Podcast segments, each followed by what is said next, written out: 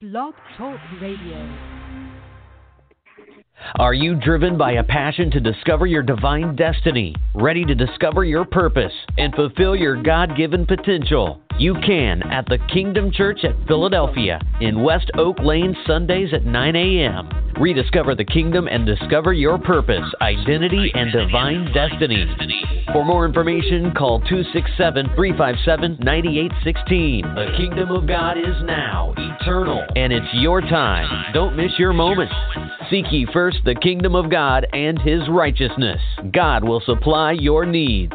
See you this Sunday at the Kingdom Church at Philadelphia in West Oak Lane at 9 a.m. The Kingdom Church at Philadelphia, 6101 Lime Kiln Pike at Church Lane. Call 267 357 9816. This message paid for by the faithful supporters of Kingdom Vision Ministries International. Listen daily to www.247kingdomradio.com where Jesus is Savior, Lord, Owner, Master, and King.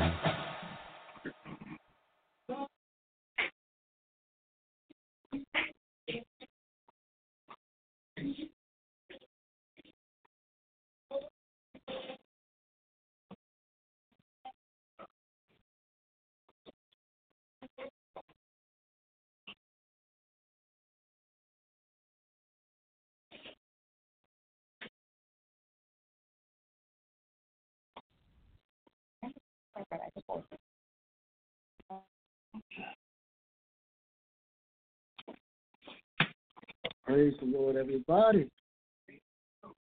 Good morning. First Sunday of the new year. Amen. A new year, a new season for new people.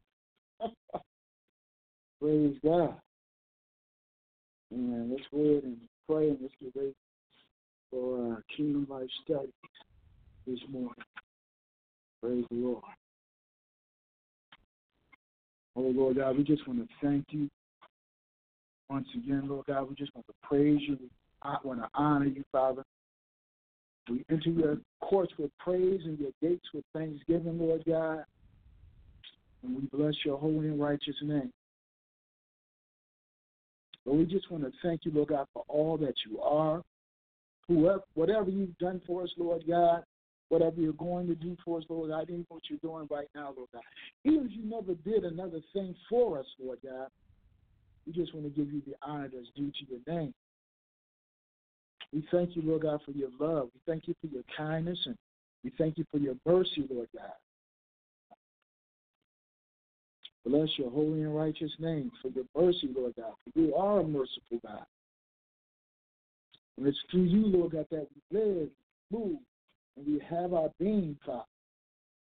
Because of what you've done, Lord God, you've given us access to the throne of grace, Lord God, where we can come to you, Lord God, in times of trouble, Lord God. We can, you said in your word, Lord God, that we can come with boldness to the throne of grace. Why, Lord God? Because you've given us access through this born again experience, Lord God, through us receiving Jesus as Lord and following and submitting ourselves to Him, Lord God. You made us sons, you made us daughters, Lord God, giving us access. We thank you that you made us heirs and joint heirs, Father, with Jesus, Lord God.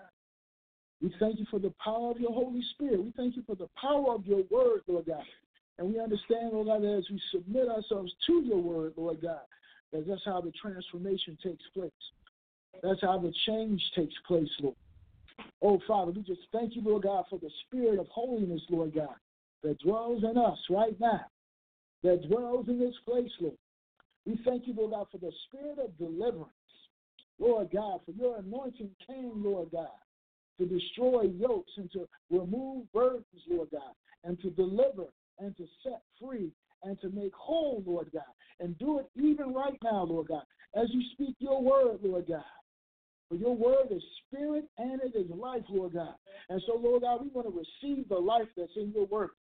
We want to walk in the spirit that's in your word, Lord God.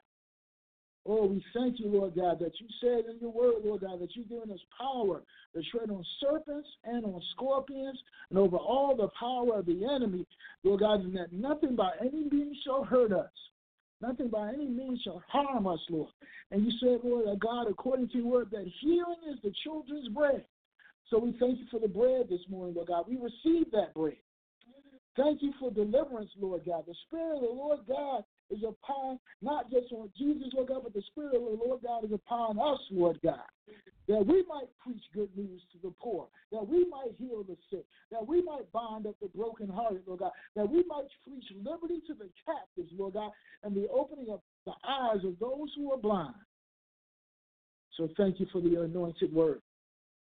Thank you for the change that's taking place even in our hearts right now, Lord God. Thank you, Lord God, that our eyes are opening Thank you, Lord God, that we have ears to hear and hearts to understand what your spirit is saying, Lord God, even in this hour. And we give you the glory, honor, and praise for it in Jesus' mighty name. Amen. And amen. Glory to God. Praise the Lord. Hallelujah. Thank you, Jesus. Hmm. Thank you, Lord God. Hallelujah. Thank you, Lord. This is your this is your program, Lord. So much here to cover. Amen. In a short amount of time to do it. yeah, we ran out of time already. Amen. But where are we going to start Well, we'll go ahead and we'll start with John 15. John chapter 15. We're still talking about walking in that anointing. We're still talking about being the, the church that God originally created. Still talking about that one that comes to serve one another in love, that we're operating in our gifts, we're operating in our callings, we're operating in our anointings. God is pulling the potential out of us. Amen. We're going to talk a little bit about how that's going to happen, how that's going to remain. We're still talking about that early church, that first church, serving one another and love. And this morning, I want to talk a little bit more about our mindsets. I want to talk about a little bit more about how we think, because the first thing, way that that's going to take place in us is we got to allow our mindsets to change. We got to change the way that we think. You know, the unrenewed mind can't embrace the truth it's trying to understand, so it lets go of what it's holding on to. Yeah, I think about, you know, I grew up and I was in the religious system for over 25 years. And so now, even with all this teaching, with all this understanding, I am getting understanding. I am gaining some understanding. God is revealing some things to me, but yet there's still more. As He reveals things to me, He's taking off layers. He's pulling off layers of the religious system. Satan will rebuke you now. We take authority over you now in Jesus' mighty name. Yeah. Glory to God. yes, Lord. We have authority in this place. Glory to God. And so, God wants to reveal to us his better way. I think about how in uh, 1 Corinthians chapter 12, at the end, he talks about the spiritual gifts. He talks about the government of his body. And at the end of chapter 12, he talks about, I'll show you a more excellent way. And then he goes into chapter 13 where it says, Though I speak at the tongues of men and of angels and have not love, charity, which is a love that gives, it profits me nothing. But in order to walk in that, to understand that, we have to embrace that truth. We have to embrace the reality of who we are, right? Yeah. You know, we have to understand once again, until we let go of what we're holding on to while trying to, you know, convince or trying to continue and trying to understand the new information that we're receiving. See that battle that's going on in mind, we, we're learning to take our thoughts captive. We're learning that we have to learn to be in that place that when the when those thoughts come, we automatically take, oh God, hold of them. We automatically arrest those thoughts. We got see. Now I'm saying it this morning, but we I get to a place in God where the Spirit is working like on autopilot because we have such a faith. We have such a strong belief. We have such an understanding and a knowing of who we are that when those things come up, we automatically refute We automatically attack. When they try to attack us, no, we shut it down. And so we're all coming into that place, and that's the place He wants us to be. Uh, Jennifer talked about years ago about being mature in the moment. God wants to see, as I talked about last week, God wants to see when circumstances and situations or even thoughts arise, how we're going to respond to. How we going? What What are we going to do when a thought that doesn't line up with our God, our God identity shows up? Are we going to lean into it and come into agreement with it, or are we going to cast that thing down? Yeah. Truth has to be received on the basis that it is truth, and that is truth alone, regardless of our old thinking. Because your old thinking will tell you, yeah, but. Oh, your old thinking will cause you to question, even though you can read truth, even though somebody can speak truth to you, your old thinking will rise up with its prideful self and say, Yeah, but, mm. you know, I, I'm used to this. And see, that's when we talk about, we can talk about getting out of our comfort zone and coming out of our comfort zone. Because, see, when God is coming for your comfort zone, the first thing you want to do is try to defend yourself. You know, when Adam gave up to God and God asked him, what, is you, what have you done, Adam? What's going on here? This woman. he blame shifted. He tried to take, you know, he tried to stand up and stand. It was this woman you gave me, Lord. He didn't take responsibility. As I talked about on New Year's Eve, how God is coming and wants us to, to tap into things. He's wanting to bring things out of us. He wants to challenge us in those areas. I'm learning even now. Sometimes you got to do things afraid. And guess what? When you start doing things afraid, the, the fear leaves. when you start doing things on a normal basis, yeah, uh, originally, uh, you know, initially you might feel some, have some fear. Initially, you know, some things might come at you, and you be like, yeah. But once you do it, that's a devil. That's a Goliath that you have now defeated. That's a giant that's now been knocked down. That's a giant that's been taken out. So on the basis that truth is truth alone, regardless of what you're, then we got to refute thoughts. we got to challenge that old thing about. You know, I know what my old thinking, I know my old religious thinking is telling me, but what is the truth? And that's why it's so important for us to study the word of the kingdom. That's why it's so important for us to study this message and get it in our spirits so it can come up. I, I got to turn to, I know I it to the John, John 15. Hold that there real quick and go with me. Hold your finger in John 15 and go to Second Corinthians chapter 10. Second Corinthians 10. All right, Holy Spirit, do your thing. I'm just, yeah. Woo! Yeah. All right. It don't matter. You can write down anything you want. God will still do his thing. And that's what he wants us to do. Yeah, he, he don't mind you making a plan as long as you leave room for him. yeah. You got, there's always got to be room. You always got to leave room for the Holy Spirit to move. Yeah. Yeah, pre- prepare. Have preparation. But still, God is king. He's still ruling. He's still in charge.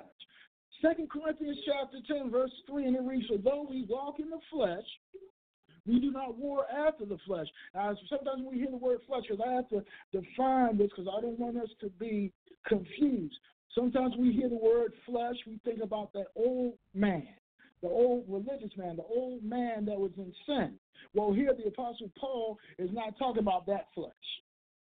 Here the Apostle Paul is just talking about just being a human being you know, you in this body. You live here on the earth, right? He said, though we walk in the flesh, though we are mere humans, yet we don't war after that flesh. We don't war according to our mind, our will, or our emotions. No. For the weapons of our warfare are not carnal. They're not based on, like, once again, that carnal man, the mind, the will, the emotions, the soulish man. He said the weapons of our warfare are not carnal. They're not soulish but mighty through God to the pulling down of strongholds, right? Casting down imaginations and every high thing. God want to even sanctify your imagination. Come on now. He want to sanctify your imaginations. He want to sanctify your thought processes. Amen. And he does that through a process. But anyway, casting down imaginations and every high thing that exalts itself against the knowledge of God, and bringing into captivity every thought to the obedience of Christ. Now, we just talked about that a few minutes ago. Learning and going through the process of learning that when those thoughts come, we take a automatically take hold of them, bring them into captivity, right? Yes, in the moment, being mature in the moment. Uh, I'm on my way. and then having in a this is what I'm talking about being on autopilot and having in a readiness to avenge all disobedience when your obedience is fulfilled. And what that's talking about is being on autopilot. What that is talking about is being on autopilot. Amen. Being on autopilot. When things come that you you so close to God, and you've got such a this this relationship with God, this flow of the Spirit with God, Amen. That when those thoughts come I'm like, oh, I see you, devil. no, no, that's not my thought. Do you know we don't have to receive every thought that comes to our mind? Not we see we have to learn how to examine the origin of our thoughts. We have to learn and not react so quick. That's why he tells us to be slow to, to quick to hear, slow to speak, yeah, and quick to listen. Because if we, you know, so if we just automatically just respond to something, we, we may be loud. I don't want to say that, you know, we're walking in the flesh, but we have to examine the origin of thought and then understand that we are now spirit, first spirit, and that we are no longer led by our soulish man. And so those thoughts that come, okay, wait a minute. Where did that thought come from? Is that coming from the Word of God? Is that coming from the Spirit of God? God bless you, sir. Yes, sir. Amen. Okay. Testing one, two, three. Is it working? Oh. All right. All right. Oh, you ain't got it plugged in yet. That might help, right? All right. I'm talking to a mic that's not plugged in. Okay. But amen. But that's just what I wanted to point out. So let's go back to John chapter. Yes, ma'am.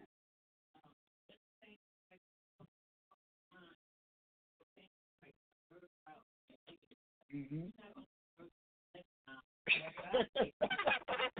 uh huh.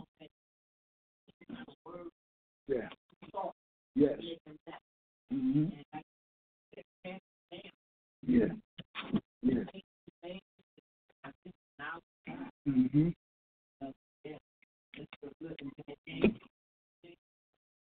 Mhm.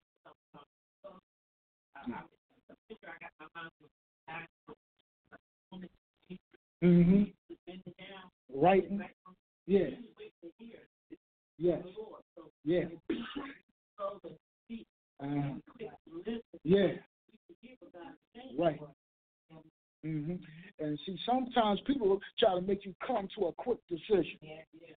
I now I want to hear. I, I need an answer now. Okay, I hear what you're saying, but I don't have an answer for you right now. you might have to wait a moment. You might have to chill a moment until I I, I receive word from from the Lord. You know, and it comes through, and we learn how to respond as we submit ourselves to the lordship of Christ. We, we learn how to respond. When we study the life of Jesus, that's why it's important to study the kingdom. That's why it's important to study the red letters, because then Jesus is our example in all things pertaining unto life and godliness, right? So when we watch how he operates and we watch how he functions, then we can see, oh, okay, okay. Because see, oh God, Jesus said to his disciples that during the time of the end, they're going to bring you before magistrates. They're going to be bringing you before, before you know, councils. Think not what you're going to say about. Don't think about what you're going to say in that moment because the Holy Spirit will give you what to say in that moment, in that time. And so that's an example of us wanting in. We remember when he was before Pilate. And Pilate was questioning him. They were saying that Jesus wouldn't even answer. As a matter of fact, there's even a better example is when he's before Herod. And he, Herod was asking him all these, you know, silly questions, wanting him to do little magic tricks to prove who he is. Jesus didn't open his mouth. Jesus didn't say a word. Even before he went to Pilate, and the people were telling the lies and telling the stories. Don't you have anything to say for yourself? Don't you? You hear what these people saying to you? I'm not going to answer right now because you ain't talking right.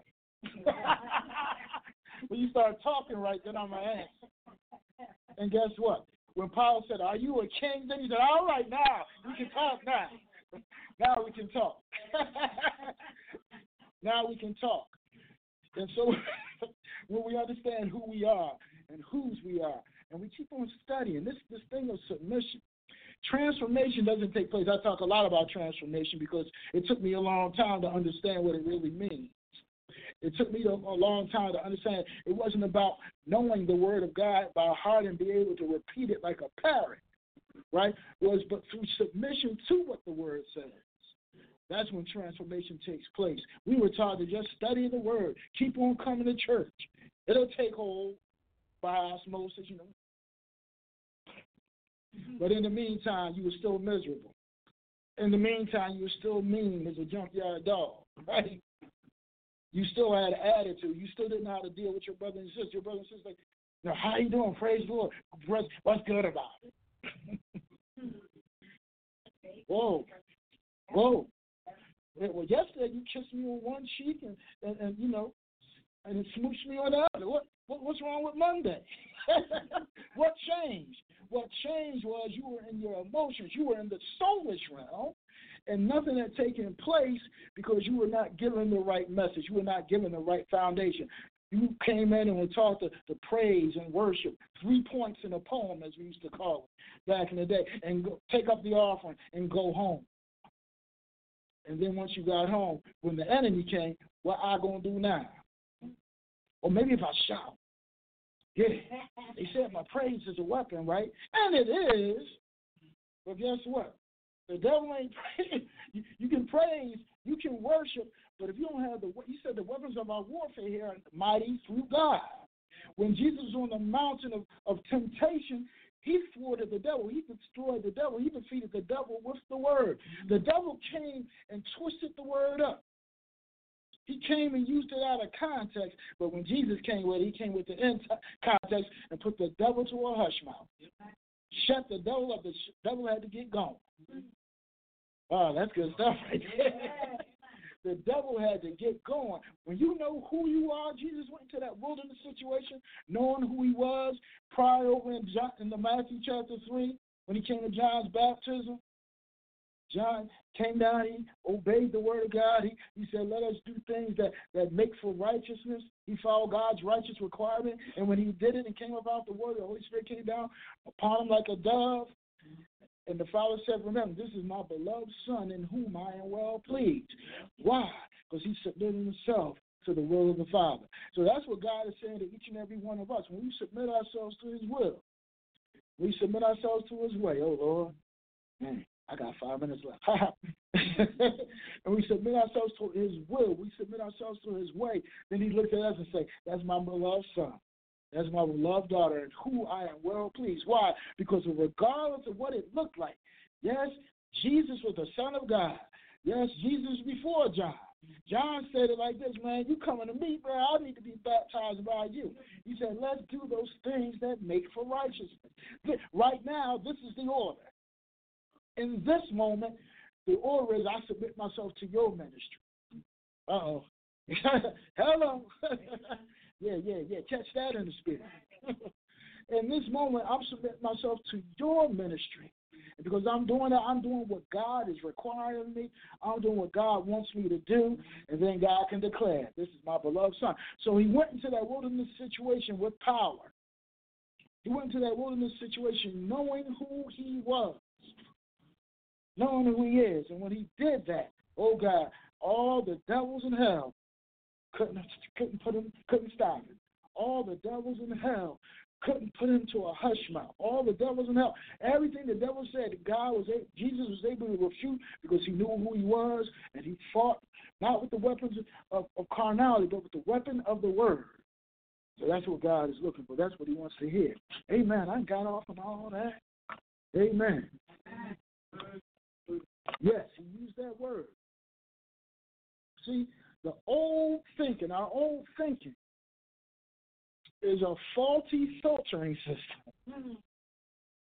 that either rejects or dilutes, oh God, and impedes your personal progress. Wow. The old thinking is, see, Jesus said it like this anyone hearing the word of the kingdom and understanding it not, the enemy comes immediately. See, and he said that because he was talking to a religious people, right? He was talking to a people that were supposed to already know God. And so he was speaking to them, but because they had a faulty filtering system, they were still stuck on the old. They were still stuck on what Moses said and what Moses had told them to do.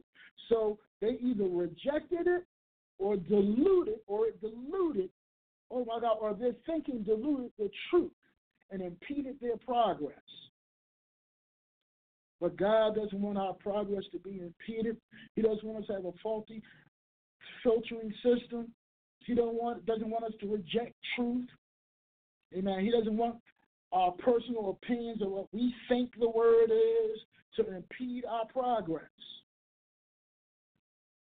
And I, and I like using Odelia as as an example all the time. That's that's my hero right there. Bless your sister. But God, she she didn't want to teach no children. She ain't want to do that. That was no, no, uh uh-uh. I'm through with that. All mine is grown. They out the house. I'm going to the beach now. I'm gonna get my hey, I'm gonna get my groove on. I'm chilling. Hey, it's over. Oh my God. But God said, uh uh no, no, no. All the things that you've experienced, all the things, I brought you to this point where this is what I want you to do. And three books later, come on. Worldwide ministry and everything else that's going on with her later, and you're going to hear from her a little bit later on this morning. All these things came out of her submitting to the will of God, submitting to not what she wanted to do, but submitting to what God said. And see, when you submit, when we submit to what God tells us to do, it, it takes the heart out of things. Because see, the struggle is because you're trying to pull against God. You're not strong enough to pull against God. You're not going to win that tug of war. You're not going to win that battle. Sorry. There's the old stage play that came out back in the 70s, arms too short the box with God. Your arms too short. you don't have enough power. I don't care if you punch like Mike Tyson. It still ain't enough to, to knock God out. God is going to win eventually. and as I said on New Year's Eve, He's going to hold you accountable for the anointing, for the gift, for the talent He's given you. So, regardless of your faulty thinking, regardless of your faulty filtering system that, that has a tendency to filter information, the truth, through a faulty either religious system or through your soulish man. That's why transformation, he said, I beseech you, therefore, brethren, by the mercies of God, that you present your bodies living sacrifices, holy and acceptable unto God, which is your reasonable service. And another translation that says, it's the thing you ought to do. It's, it's what you owe God. And be not conformed to this world system, but be transformed by the renewing of your mind. Why? That you may prove it's the good, acceptable, and perfect will of God. That's the only way. Because, see, when you, oh God, speaking out of experience now, when you battling against God and you wrestling with God, that's what really causes you to have your mind clogged. That's why your thoughts are so full of, and you so don't have any peace, and things are running around in your mind because you struggle with what God is telling you to do and what you want to do. And so, therefore, there's no clarity, and God trying to get through to your system and speak something to you, but you're too busy having other things going on. There's too many distractions. Distractions of what you want to do, distractions of, of the things that are going on in front of you. But God is saying, No, it's something I want to do. And if you step into my realm, He said, Oh God, cast all your care upon me, for I care for you. Yes. Come unto me, all you that labor and are heavy laden, and I will give you rest. Take my yoke upon you, because see, your yoke is kind of heavy, right? Your yoke got you bound. Your yoke got your mind and your thoughts crowded. But if you give your burdens to me, and you take on my burden, yeah, you take on my thoughts, if you take on the assignment that I've given you, yeah, the yoke is easy and the burden is light. It'll be a flow. You might not even think that you know what you're doing. Hello. but when you step into what God is calling you to do, when you step in what God is pulling you to and and and and so ever so gently summoning you to. He's summoning you to a thing. And he's calling you to do that. When you finally step into it, it's gonna be a flow. That's not saying that everything on the outside gonna be perfect. That's not saying that everything on the outside, you know, not every day gonna be cloudy with gumdrop rain and bubblegum rainbows and all that. No, it's not going to be all of that. But in the midst of it, there's going to be a, a peace that passes all understanding. That's God in your heart and your mind through Christ Jesus. I said all these things. I ain't hit, really hit my notes too hard, or any of these millions of scriptures I have. But we got time to talk about it over the next several weeks. But I just want to paint this picture that there's a thinking that God is coming after. There's a mindset that he wants us to cast down these thoughts. He wants to be he wants to put us on holy, oh God, autopilot. He wants to get so much of the word. He wants to lose ourselves in this word, lose ourselves in who we are and who we might think we were and the things that we thought we might have been in the past, what auntie and them said you was, what mama them said you was, they really didn't know. They didn't know because if they had known, they would have treated you a little different. they would have raised you a little better than they did, and they did the best they could. Love mama, love daddy, all they did what they knew. But now that you're coming into some things, you're like, okay, now I understand why there was a battle. now I understand. It wasn't them, it was the attack of the enemy trying to stop me from God's promise, trying to stop me from my purpose. Oh God, trying to stop me from my assignment. But see, but anything, he continues. I can just remember being a small child, doing the things and, and living in a lot of fear and living in a lot of unsurety, not knowing what things. But there was something that made me, even as a child, a young person, keep picking up this Bible and reading it. I didn't understand it. I can remember being a child, sitting downstairs myself, reading the book of Revelation, shaking shaking, scared of the things I was reading, but I couldn't put it down. I couldn't put it down. I didn't understand it fully because you know you have family members who you know they they, they smart folks. You know they they know because they've been here longer than you. They tell you things about the Bible, then you find out if you get learning, you like, oh, ain't that that was some old wives' tale. That's something they made up. That's something that they learned from their upbringing.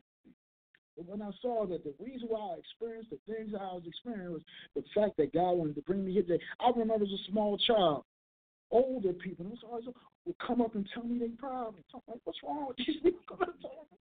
I'm a kid. They come and just want to blah, blah, blah, blah. Talk to my mama. Having friends that were older than me. They supposed to be schooling me, right? But they come to me and talk to me about their problems and seeking counsel from me. And I'm but now I understand why.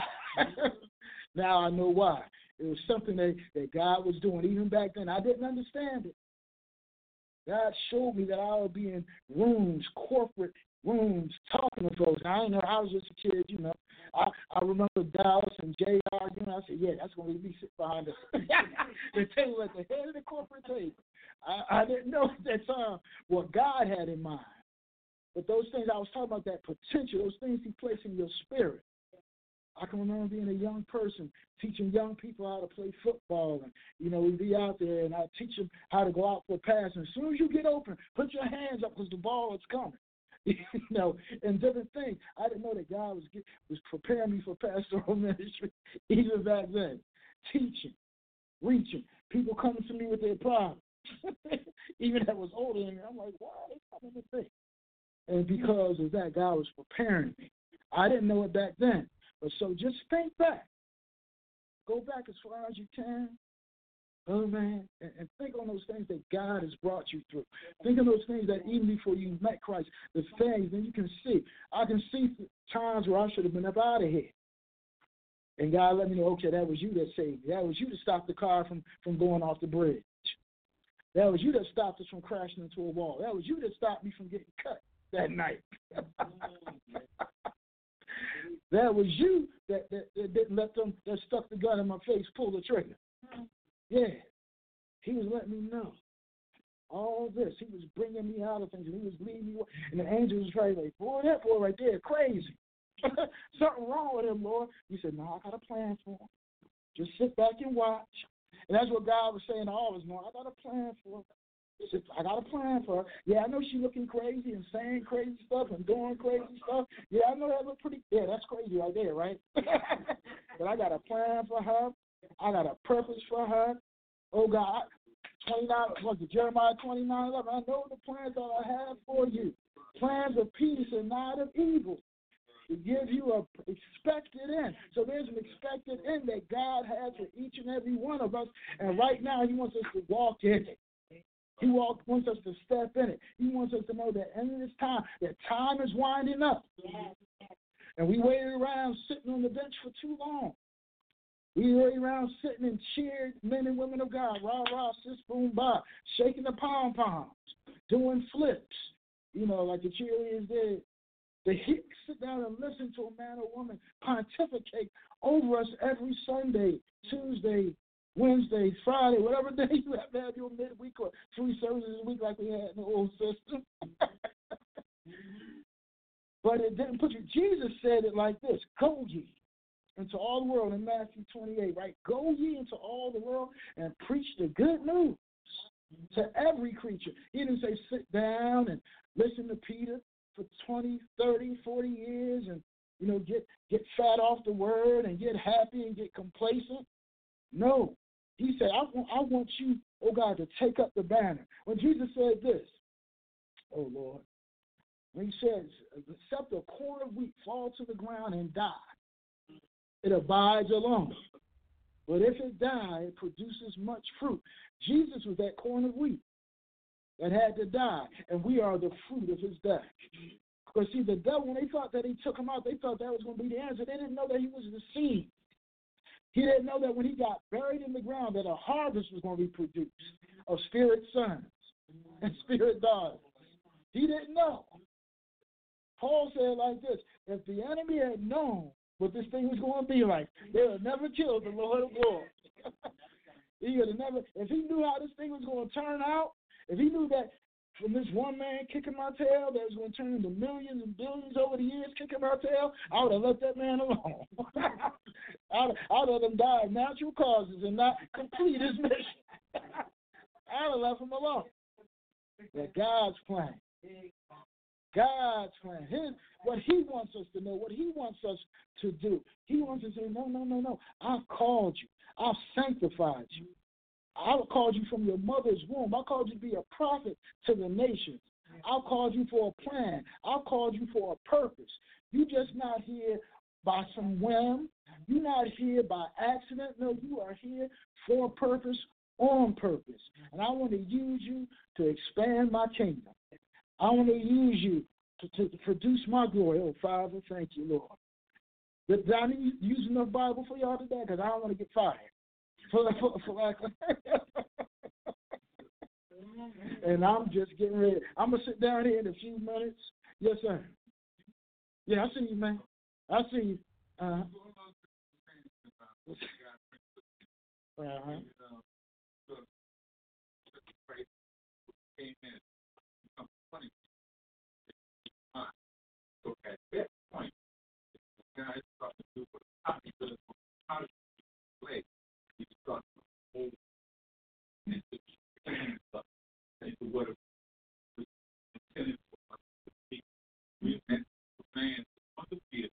hands fun, being from all of all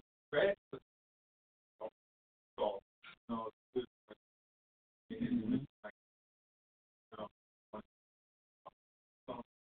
Praise God.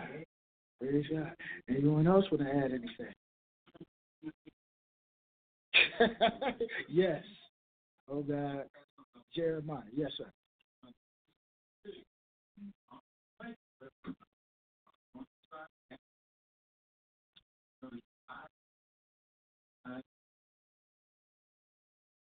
Mm-hmm.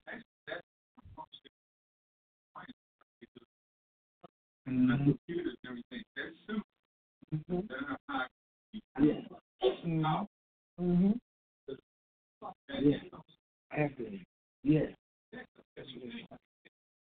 Amen. Praise God. Yes, ma'am.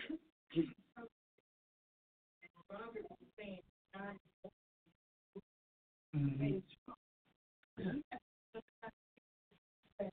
Hello. That's good. Mm. Oh, that's good right there. Mm. Right. Mm-hmm. Yeah. Yeah. And that's why I was talking about over. You know, it comes from having that faulty filtering system, right? That because so many times we want to run things and we want to be in charge and we want to be, be in control. We say, Lord, we'll give the Lord something, we'll put it on an altar, and then we be checking it out. Okay, Lord, when you to fix that thing? You gonna do it, God. You be trying to, I'm going to leave it here on the altar, you be touching it. what I'm going to do is, okay, God, you said, you know, you was going to do such and that. All right, it's been three weeks.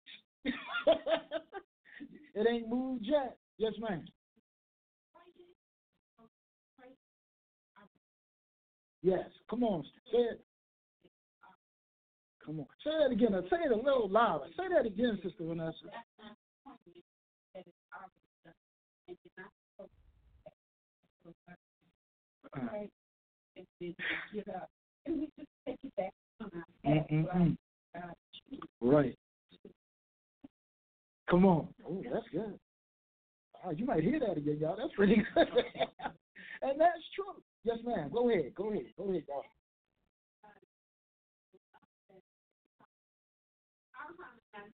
Yes.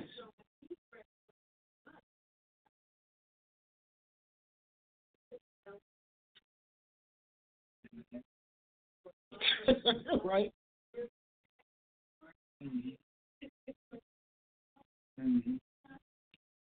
That's it. Come on now. Mm-hmm. Yeah. Yes. Mm-hmm.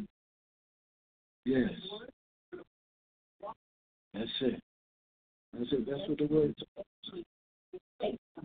Yes. Uh-huh. Yes. Mm-hmm. Amen. Yes. Amen. That's it.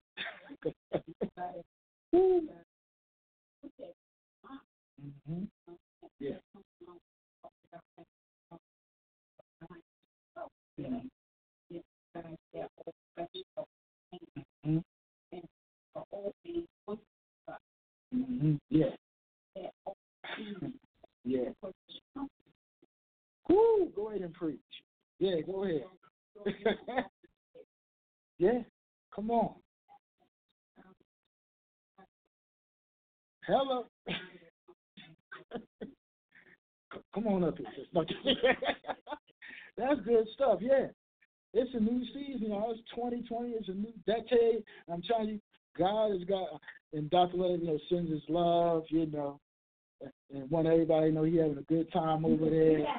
Yeah, yeah, yeah. Y'all seen that by the videos, right? He just, he just look. So we praying he come back. oh yeah, he's loving it. And that comes when you walking in what God has called you to do. When you see, oh my God, when you see prayers and things that you desire just fall in, in place in front of you, man, whoo, I felt, a, whoo, I felt a chill on that one. Ooh, when you see what God has asked you to do, just just fall into place. Come on, man. Yeah. Yes. Yes. Yes. Amen. Yes. Yes. Amen. Yes, yes, yes. That's what's going on. That's what God is doing. He's pulling us out of our comfort zones. You know what I mean? Even right now, He's pulling us out of our comfort zones. He's pulling us into places where He said, to, uh, that's how I even said earlier about doing it afraid. You might have a little bit of fear, but God has not given us a spirit of fear. But once you conquer that giant, once you pick up, see, I feel, all right, brother, go ahead. I see you buffering over there. Okay, all right, brother. I see you, you know, ready to take off like a rocket. Yes. but man, that is so powerful. And that's when that faulty filtering system.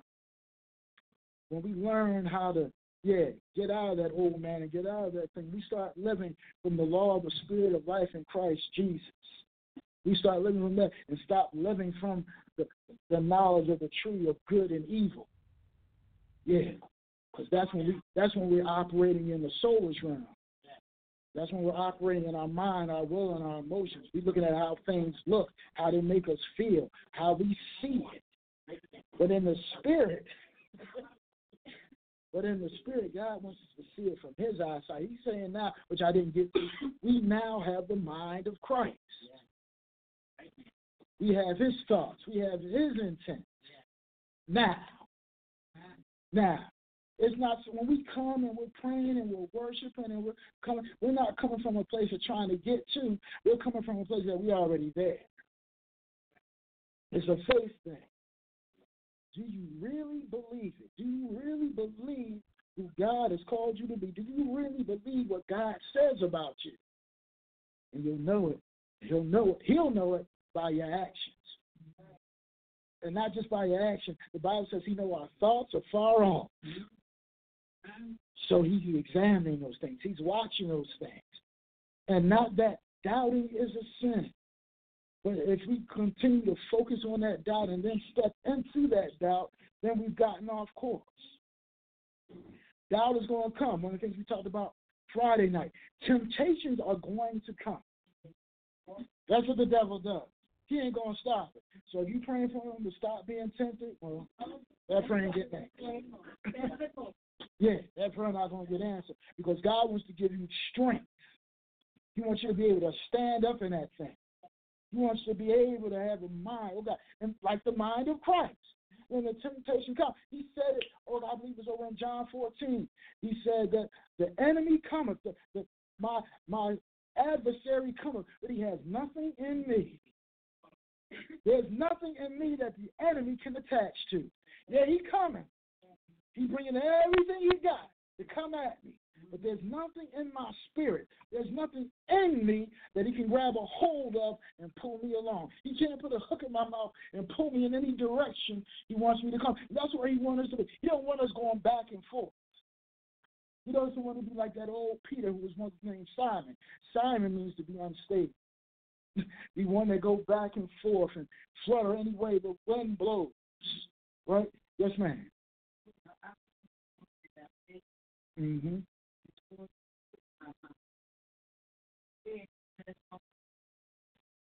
Mm-hmm. Uh oh. Uh oh. Oh, I got you. Mm-hmm. Mm-hmm. Mm-hmm. You know, when people do keep our children doing to, to, to this, mm-hmm. and people doing some of anything. Mm-hmm. Right. That's it. Yes, that faith, that word that came forth. Yes. And mm. like we would pray for our children, mm-hmm. and some of them doing something. That's it. Yeah. You know, and they don't see. That's we it. Be dead soon. Mm-hmm. Come on. Our faith is at is saved them. Yes, ma'am. But she said, uh-huh. our parents, right, right. Right. That they had in that day is not just that we have today. Right, right. They were in their way. Some of them were close to God, and some of us uh, uh, yeah. You, you're right about that. You're right about that. Yeah. Because they were being faithful. When yeah. they believed in mm-hmm. just from reading the Bible, although they didn't have that thing. Uh huh. Yes, they, they trusted God. Right. They trusted God. They were faithful to God. It was, yeah. They prayed and they believed. and knew that God was going to answer their prayer. Yes, ma'am.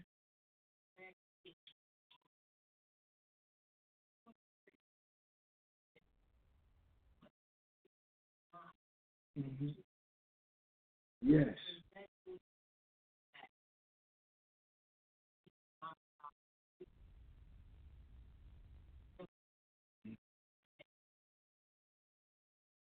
Mm-hmm. That's what it's actually saying. That's part of it. Yes. Uh, lead us not into temptation. In other words, don't let us be led by our temptations. And He has given us the power through His kingdom, right? He's given us the power to be able to withstand those temptations. You know, yes. Amen. Praise God. Yes. Mm. Ah.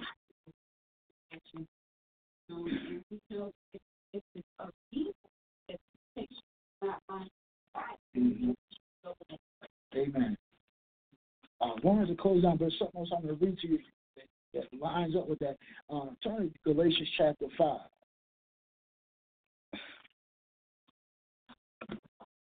You know, you know. Galatians chapter 5 and, and verse 16.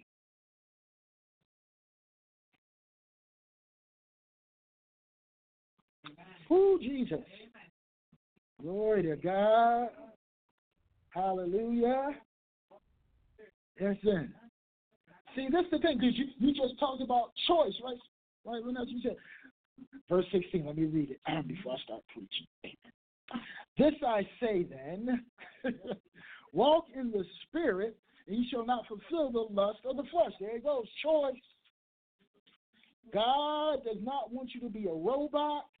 God is not a puppet master holding the strings, making you do something. But he said, if you love me, you'll keep my commandments, right? Said, this I say then, walk in the spirit, and you shall not fulfill the lust of the flesh. For the flesh lusteth against the spirit. In other words, the flesh, and that this flesh right here is talking about the old man. That old man always desires to try to pull you back in, right? The old man is always trying to get you back. The devil, remember how you used to work for him? That was that was one of my good ones. I lost one of my good ones. That joker used to act out for me, boy. That joker was a fool for me. Come back. For the flesh lusteth against the spirit, and the spirit against the flesh. In other words, the spirit is like, no, I'm not going to let you come back. No, I'm going to beat you down. Right? And they are contrary. They're polar opposites, as we've heard Dr. Lennon say before, right? They're polar so that you cannot do the things that you would.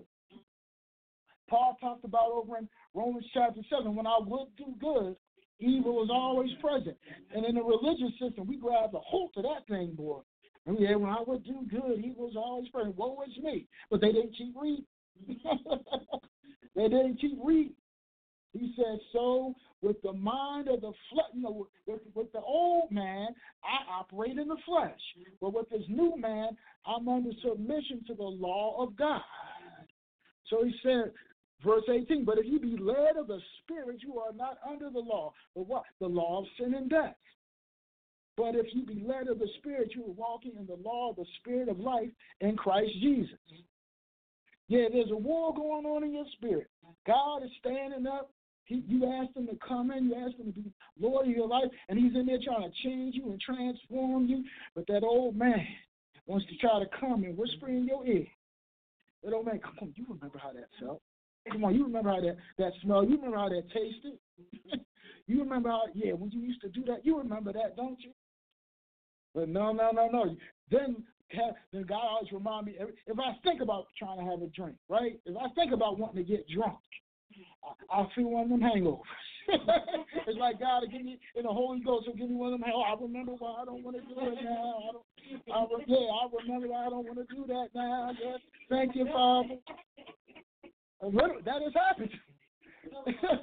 I, oh, it hasn't happened at all, but you know, in my early stages, now you know, coming out of that thing, I'm like, oh Lord. I, and I, oh, oh, I remember how that feel now. That that queasy night after morning when you saw that and mm-hmm. the breath, and yeah, he bring all that to you, even the taste of it. You know, he brought all that back to me because he was like, you know, no, I got something greater for you. The weapons of our warfare are not carnal; they're mighty through God to the pulling down strongholds, right? Paul talked in another place about getting under his body, right, and bringing it into subjection. And when I thought about that, I thought when the Lord was dealing with me in that verse, it was I was I worked in a rental store, in a retail store in Jacksonville, Florida, and I was talking to a guy that was a college wrestler. You know, we was talking, that that came up in the conversation, and the Lord brought that into my spirit about wrestling. And bringing your body into subjection. Because see, Paul, you know, he was in Greek culture.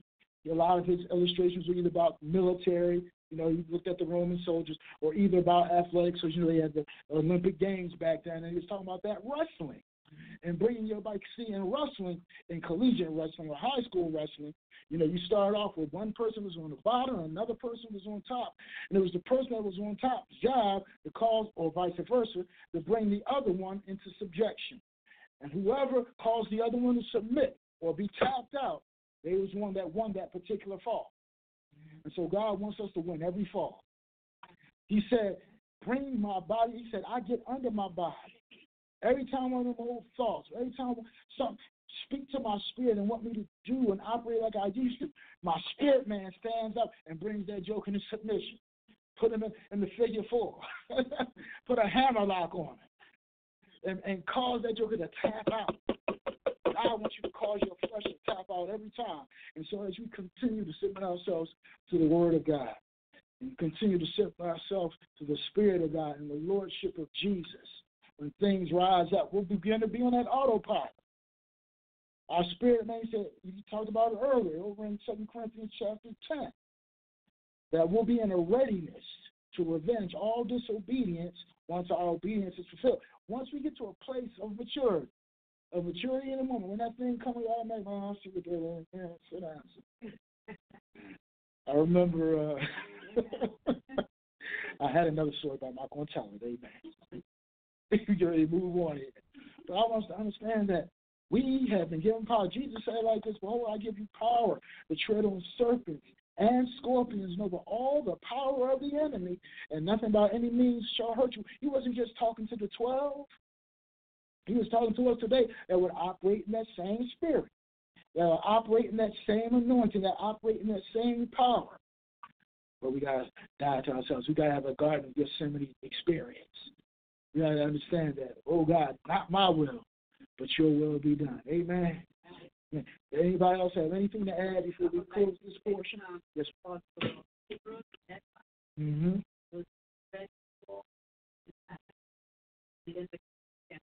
Mm-hmm.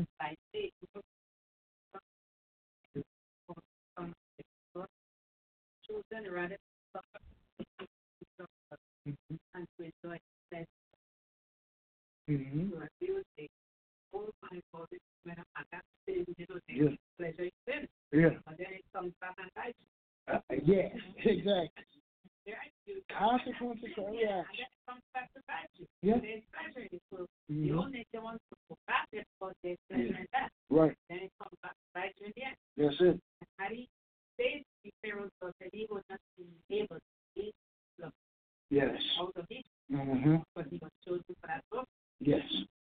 Amen.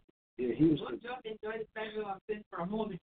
yeah, there's is only a moment. There's always a bigger picture. Yes. Ooh. Uh, ooh, I like that. That's good. I'm gonna have to tweet that. That's all right right there. Enjoy life and not death. Mama Lowe's. All right. I'm gonna give you credit for it. Mom. All right. Yeah. Mm.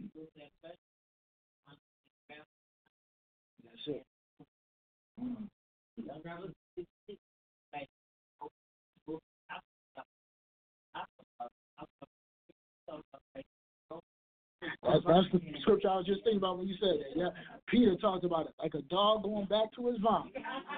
A dog will throw up and then eat. That's nasty, right? but that when we go back to our old sin, that's what it looked like to God. You just upchucked all that stuff, and now you're looking it back up. I delivered you from that. I've set you free from that. That that sin, that thing, no longer, oh my God, no longer has power over you. But you got to filter it through the old thoughts. You got to change the filter. This is how we change the filter. It's through this word. It's through submission to this word. Amen. Let's go ahead keep on moving. Praise God. Father, we thank you for this time of sharing in your word. We thank you, oh Heavenly Father, for your word. We thank you for this lesson that we learned, Lord God. We thank you, Lord God, that we're being empowered, that we're being strengthened. We thank you for the anointing. We thank you, Lord God, for increasing wisdom, knowledge, and understanding. We thank you, Lord God, that you've given us principles to walk out and to live, Lord God, that we might be transformed into the image of your dear Son, day by day, moment to moment, Lord. And we thank you for it right now. It's in Jesus' name. Amen.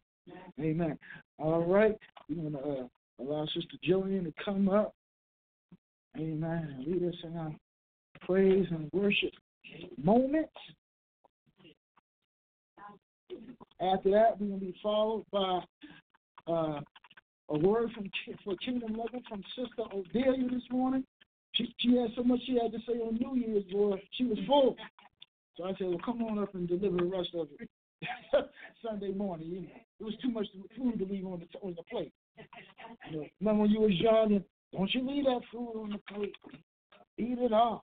There's children in Ethiopia stuff.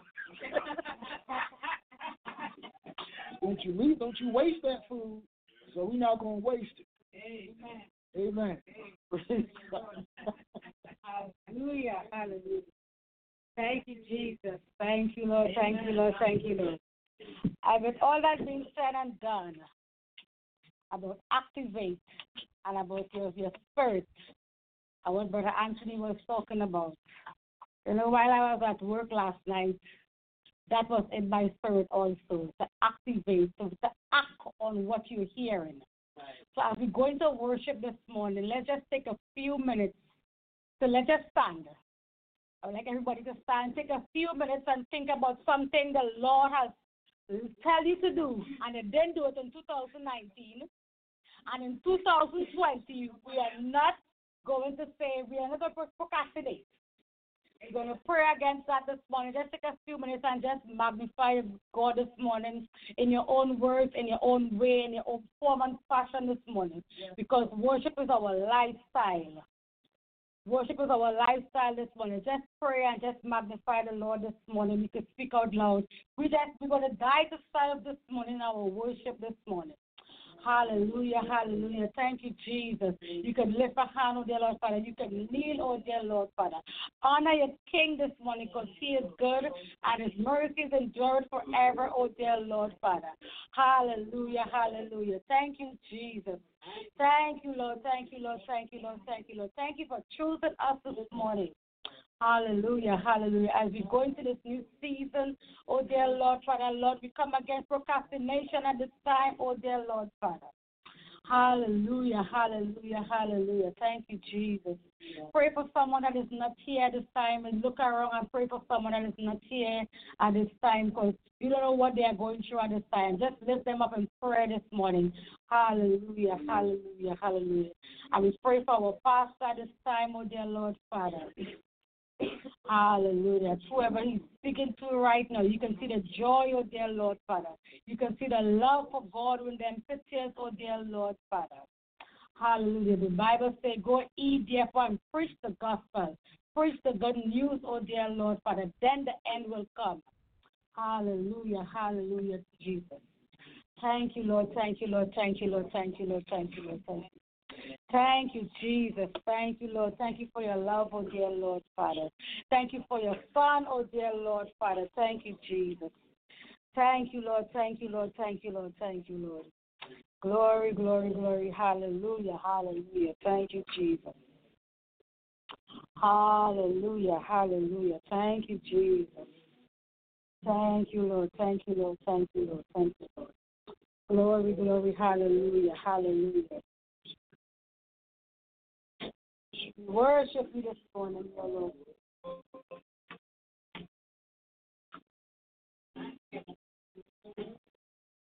Yes, Lord. Yes. Worship you.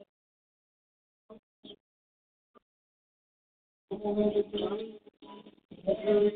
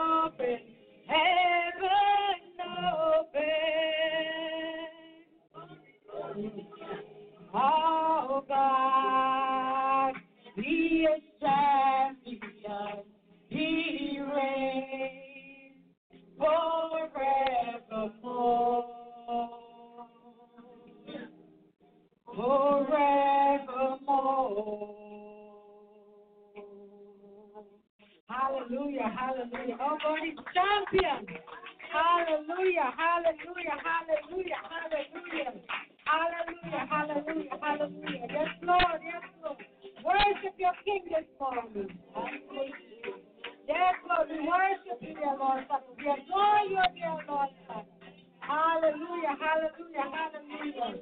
Hallelujah, hallelujah.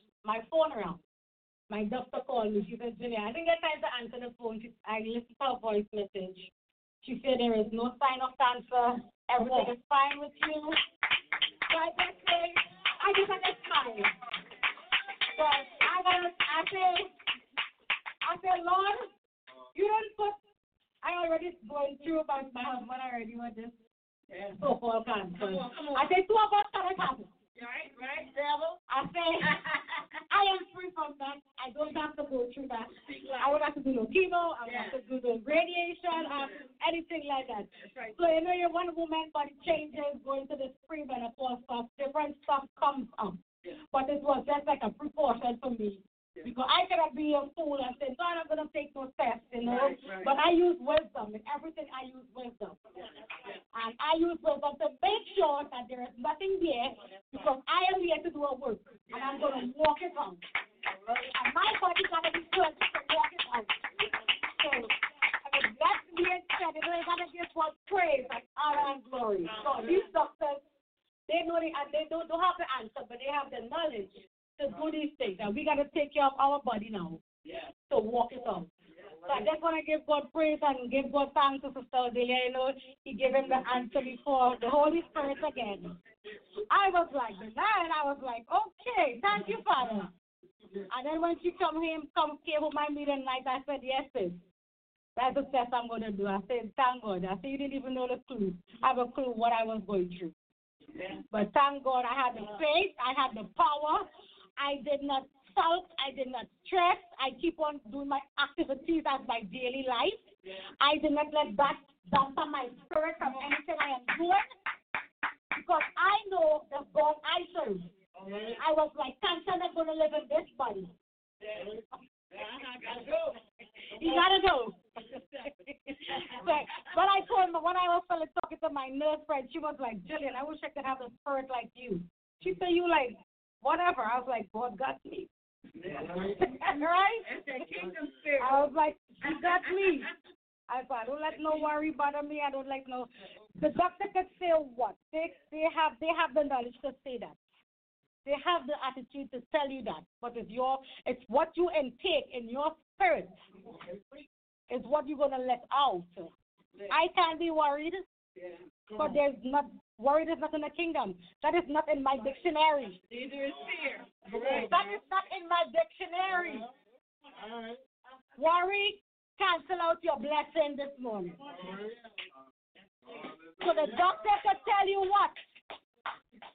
Know who you trust and know who you have a faith in this morning. Hallelujah. Hallelujah. Hallelujah. Thank you, Jesus. Thank you, Jesus. Thank you, Lord. Yeah. Make some noise this morning.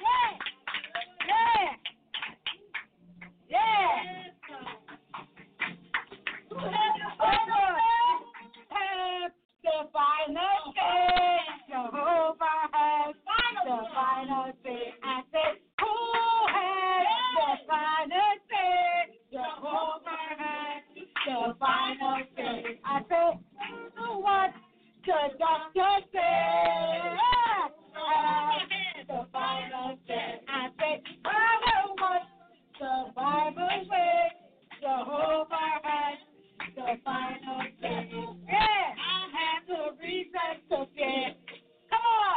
Come on, I have the reason to fear. The Lord is my life. Yeah, yeah, the Lord is my life. I have no reason to fear. I have no reason to fear. The Lord is my life. Yes, Lord. Who is my life? Who has the final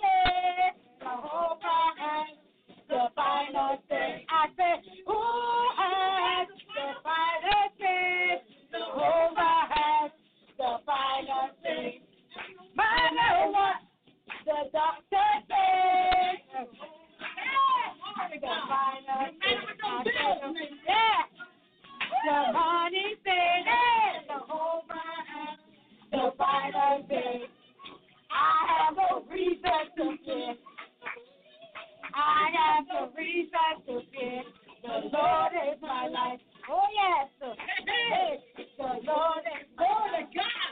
He got my friend. He got my back. I have no reason to fear. Glory God. I have no reason to fear. The Lord is my life. Yeah. Holy God. Let the Lord Hallelujah. We have no reason to fear. Hallelujah. I know about to be happy this morning. Shake that devil loose. Know who you are and take back your territory, your your your! I.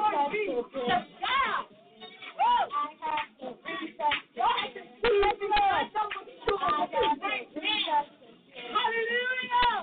I the reason. Promise me tomorrow. I the reason.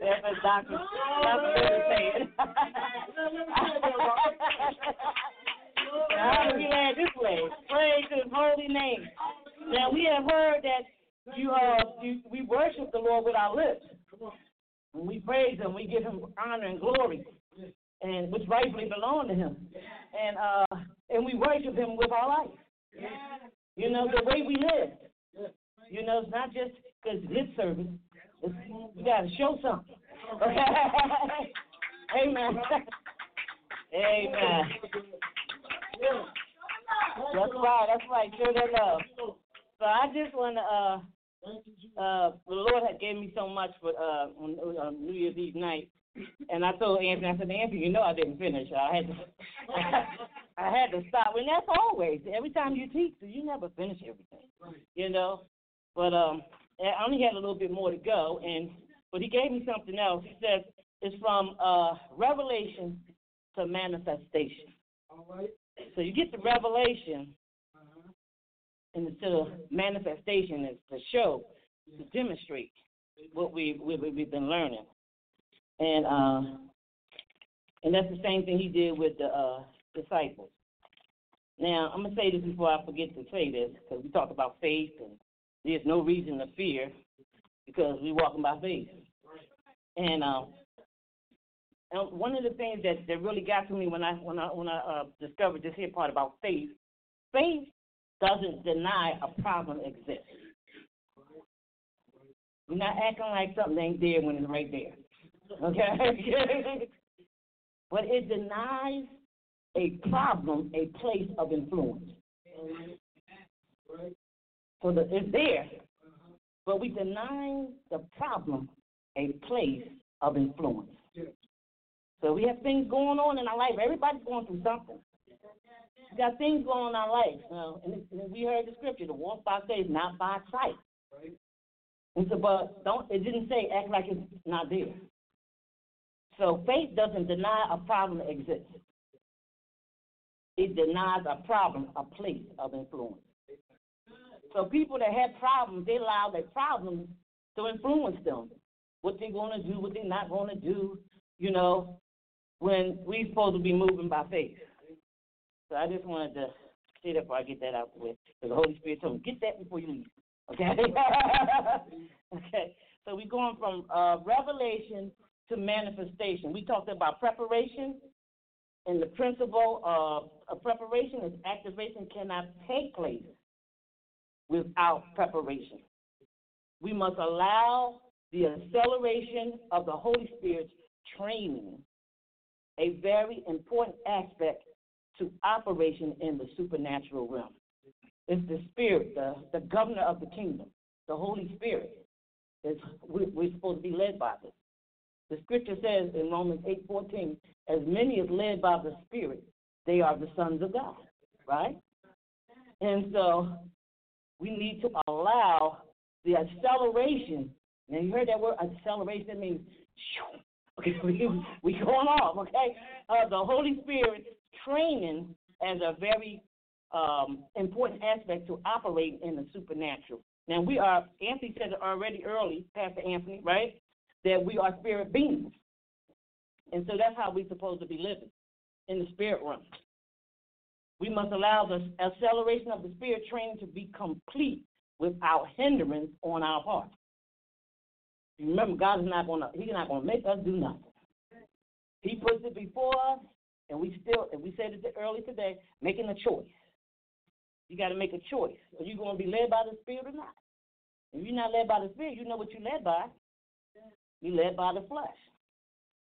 So we must be people who are led by the Spirit of God so that we are actually able to have the kingdom of God begin to work in our life. Because the Holy Spirit is the governor of the kingdom. So that's when the Spirit is going to work. The kingdom of God is going to work in our life is when we are being led by the, the Holy Spirit. And so if we only allow the Spirit to communicate to us this, we would do so much better. For real. Now it's like when uh, when the Lord told me when the Lord made it clear, I was having devotion with Him, and I was having my time with Him, and He made it so very clear that um, my assignment was with the children because I was I was moving in motion. I was moving and you know going with the flow, as we said last time, going with the flow and just moving because I knew what my gift was, and so I was just going with the flow. But inside, the, the Lord saw my inside. He saw how I felt about it, and so He was dealing with the way I felt about it. And and because I wanted to be with the adults, I didn't want to be back with the children. And I, I feel like I've been with children for uh, a long time, since 15, the age of 15. Okay, and I'm like, and uh, and the Lord made it clear. He says, "This is the assignment I gave you." So when I stand before Him, how we always say we want to hear that, "Well done, thou good and faithful servant." Okay, so my assignment can be somebody else's assignment, what He gave me. And so, um, and I'm, I'm not even supposed to be here, but I guess I am. And and um, and so when he was uh, made that clear to me, I, I just felt all these butterflies in my stomach. I'm like, oh my God, it's like it's like God is saying, this is what I gave you, and this is what I want you to do. And so, um, in, in obedience, I'm doing it now. Once I started to accept it, now that's what that's what we have to do. Whatever gift God has given us, we need to accept that gift. Right? You need to accept that gift. He's not going to make us, but you need to accept it. And once I accepted after that time of being with the Lord, oh my God, I was having struggles before that. And I heard him talking about struggles today. I was having struggles. It was like, okay, I'm going to go ahead and teach these kids.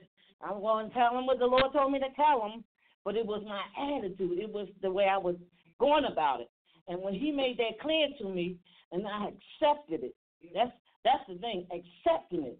Holy Spirit has said that to me a couple of times. Things that didn't, it just didn't, it didn't gel. Okay, and Holy Spirit says accept it, and and so I accepted it, and then and now when I teach, it's like effortlessly. It's like effortless. It's like, you know, no struggle. And so when we talk about the preparation, order is functionality and disorder is chaos. And so that's where the struggle comes in. We're in some kind of disorder, something we're doing that we're not designed to do. And it might can't see it on the outside, but God sees it on the inside. And so preparation, when we prepare for something, it promotes functionality. And that's one of the things I didn't say when I was talking about preparation, us being prepared. By failing to prepare, you are you are pre- preparing to fail. And so we need order. Order. The kingdom is a, a kingdom of order. And so we need to be in order. We need to be in alignment with Him and doing what He called us to do because everybody has their part. So let's talk about this uh, activation. And being that everybody has their part, there needs to be an edifying, there needs to be uh, equipping, and there needs to be a deploying. Deploying means you going out to do what God called you to do. So once you've been trained and, and you've been edified what you need to do, you've been trained what you need to do, you've been equipped to do it, and everybody has what they need. The Bible says we have everything we have need for life and godliness. And so you already have it. Just some of stuff of us need to be trained. It's like uh, Prince William and his brother, when they came in the world, they didn't know nothing about being royal. They had to be trained. And so we need to be trained how to be royal, how to use what God gave us. We have some possessions that we haven't even touched. And um and, and it's time to use them. And so when we talk about activating, one of there's two problems about uh, when we talk about activating. Um, the first problem is that's problems that we need to deal with. First problem is we need to close, close a closed mind. A closed mind needs to move to an open mind, which discerns. An open mind with discernment. Some people have open, open mind, but they don't have discernment. So we need to open up our minds with discernment. Because God has some stuff He wants to show us, but if your mind is closed, then you're not going to receive it. So He gave us a spirit of discernment. So we, when something new comes, check it out first. You have the spirit of discernment. See what it is that God is uh, moving you to. And so now, not every, not allow all old information stop you from receiving new info. So we get stuck. So Yes, yes. God is not in a box. You're supposed to be led by the Spirit. And the Spirit is how you move with God. So we must repent and change the way we think. Yeah, that, that was one.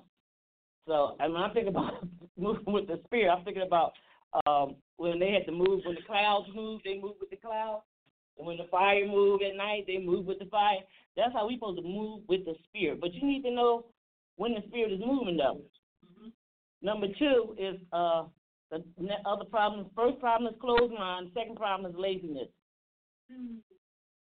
Some of us we got stuck in the comfort zone, and now we don't want to move. And so laziness, the comfort zone, and the convenience. We want everything to be convenient. You know, we pull up, we roll up to the window instead of going get out the car and walk inside of Dunkin' Donuts. We roll out the window and go through the drive-through, right? and so uh, we want everything to be convenient. There's gonna be some times when you're supposed to be a certain place, and the Lord have you stop in the middle to help somebody else. You're gonna be late, but you're gonna be doing what God told you to do.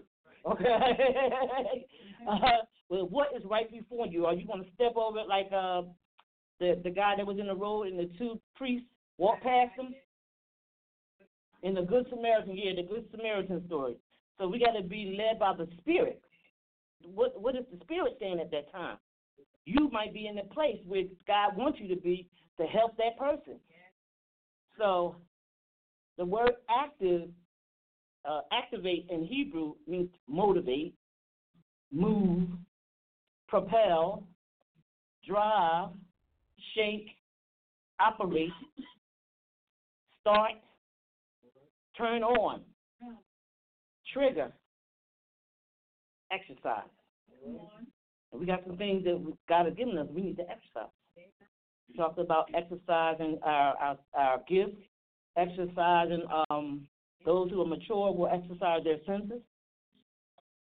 And so it means to make something or operative operate, switch on, turn on, start, start off, start up, get going, trigger off, set in motion, initiate, initialize, energize, and, and animate, and activate.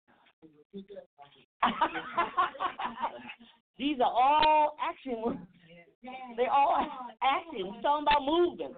So activate. Oh, yeah, I can use one of those. Thank you. So activate in Hebrew, thank you. Now watch this. Activate in Hebrew is activism, activity, action, mm-hmm. operation, act.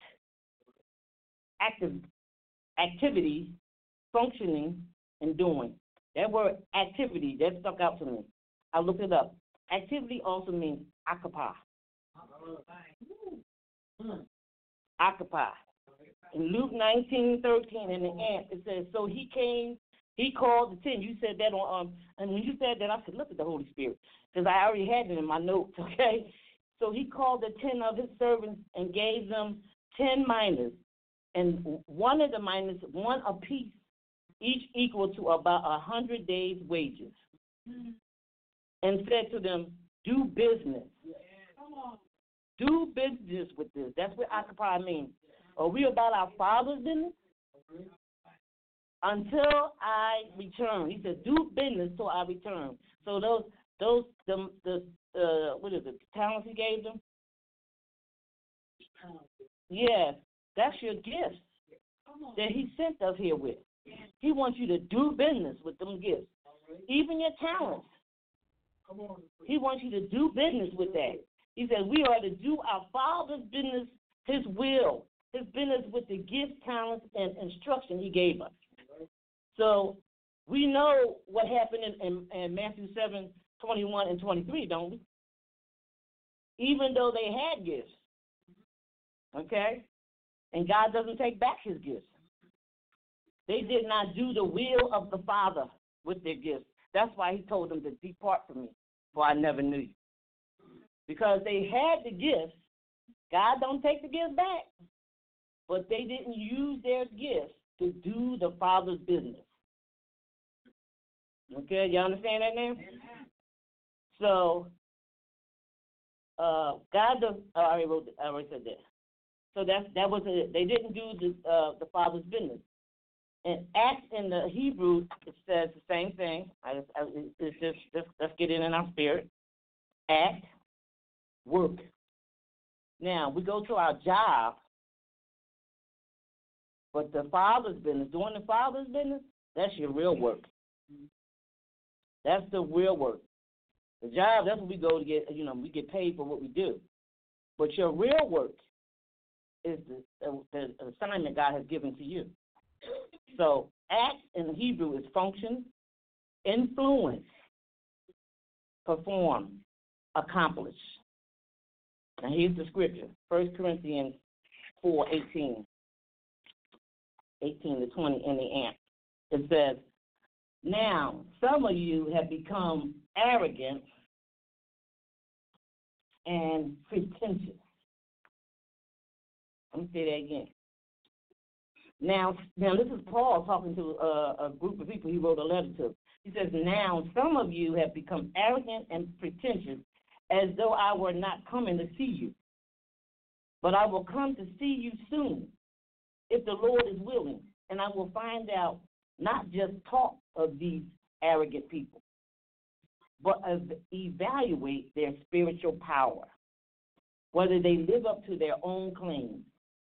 For the kingdom of God is not based on talk, but on power.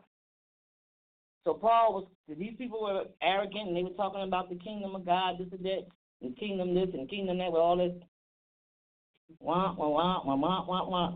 And then it says Paul says, Now some of you have become arrogant and pretentious, as though I would not come to see you. But I will come to, to you soon, if the Lord is willing, and I will find out, not just talk of these arrogant people, but evaluate their spiritual power. That's that's the fruit. The spiritual power is the fruit. We could say all the, the kingdom stuff and the spiritual stuff, but is the fruit is it being a uh, exhibit that spiritual power? Because that's what people are, are, looking for now. That's what I was looking for. I was like, okay, it says that the kingdom's not about a lot of talking, but on on power or but uh, demonstrating. I said, okay, how come I'm not seeing this?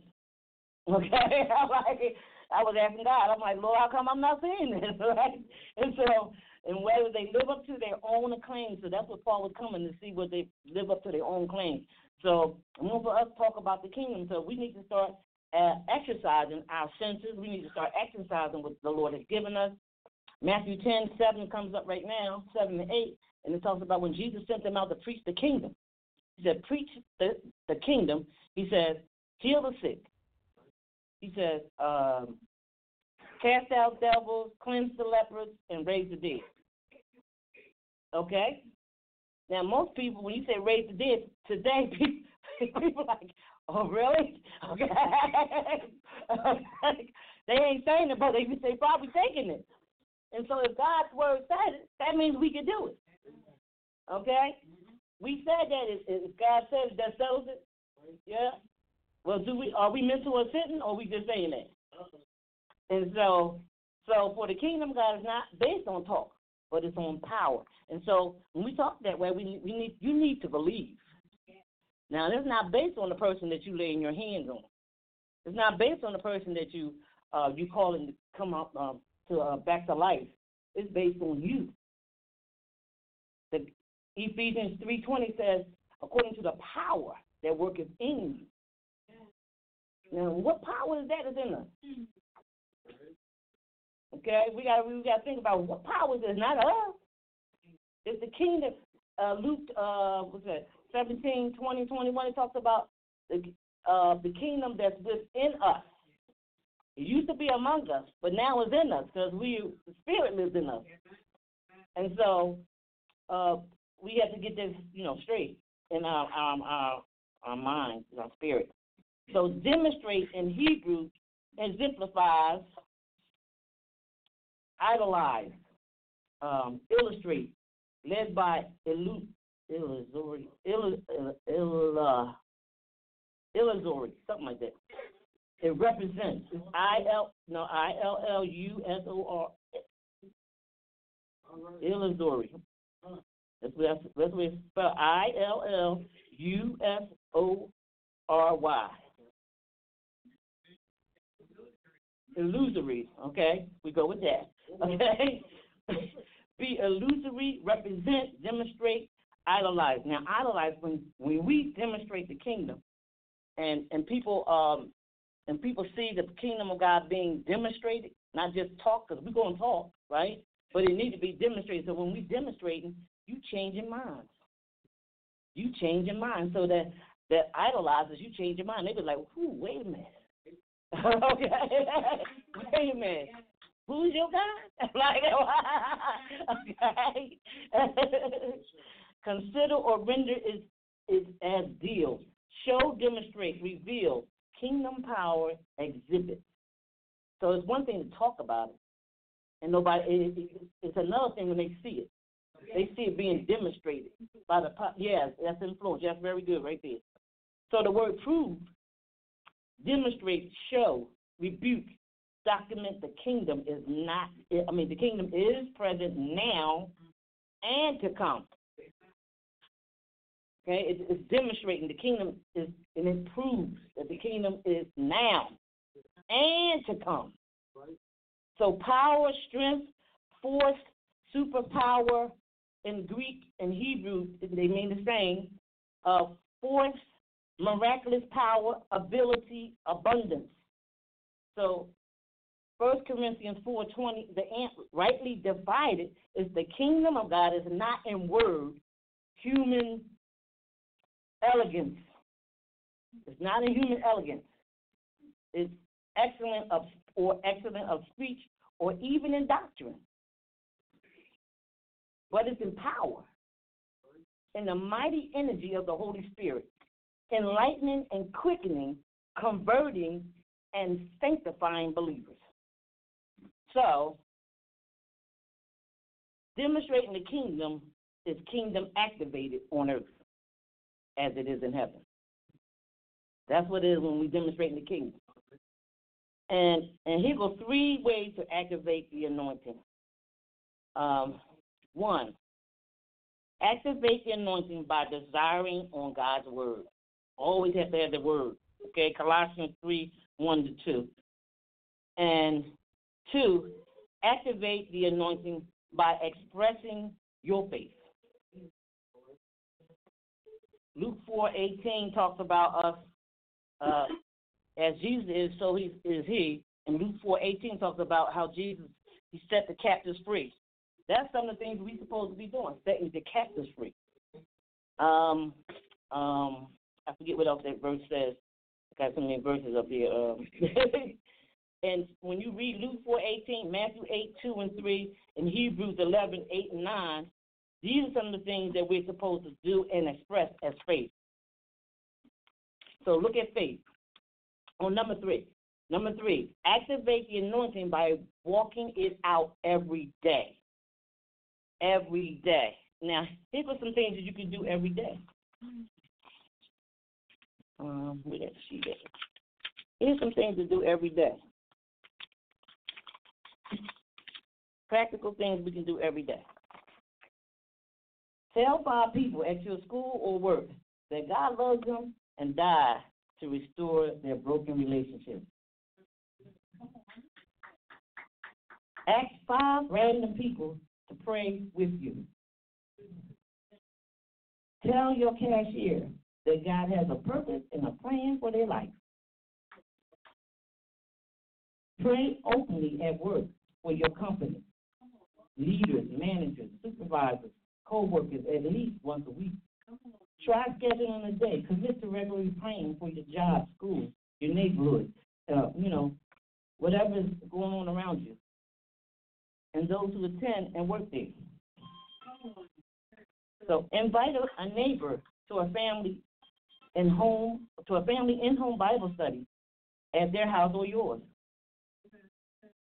Inbox five people in your social media friends list you barely communicate with. Share a word of encouragement. Okay? Buy this amazing book, Royal Rulers Activate, for more practical ways to be saved and radical. It got practical ways that we can practice what we're supposed to be doing. And take your physical paper, your Bible, your paper Bible to work and read it on your lunch or your break. When at the mall, be intentional about taking, talking to people and share the love of Christ. Create open doors to share the gospel. Don't wait for a door. Create one. Read your physical paper Bible at the mall, coffee shop, uh, the library, the park. Family, go to the mall and have devotions. Knock on your neighbor's door and ask if they have needs or if they they need prayer. First and foremost, pray for wisdom, guidance, boldness in the spirit daily to impact, influence, and transform your sphere of influence. So let's pray for each other that the word be given to us when we open our mouth to proclaim boldly the mystery of the good news of salvation for which we are ambassadors in change and pray that in, in proclaiming it that we may speak boldly and courageously as we should. Amen. Now I was thinking about uh, uh, when I was praying for you. I, I'm like, that was the Holy Spirit. I'm like, that is the Holy Spirit. I don't know. I didn't know that. The Holy Spirit just said benign. That was the Spirit. So we need to be active for the Spirit to move through us. And so, um, so faith is not a mental assent. Faith is expected thought that is true and real. So whatever, he cool, he cool. You can't do that while I'm doing it. Let him go. Let him go. He's coming back. Okay. Faith is an expectant thought that is true and real. Faith is also not acting like something is happening or didn't happen. Now, I already said that earlier. Now, faith, let him go, Toya, because he's going to just let him go. Can you just let him go? Let him go, Toya. He was fine standing here. Now, faith is the assuring. Now, here's a, a, a, a, a of what um let me see, is this amplified? I think this is Hebrews 11:1. Now, faith is the assurance, title deed, confirmation, or things hoped for, divinely guaranteed. and the evidence of things not seen, the conviction of their reality. Faith comprehends effect what cannot be experienced by the physical sense. That's in um you want to look see what that verse means, look up that and the amplified. It says that it's a title deed confirmation. Hebrews eleven one. It's a it's a title deed confirmation. So faith is not swayed by the surroundings and noisy circumstances. So there's gonna be things going on around you. We gotta be keep moving. Okay.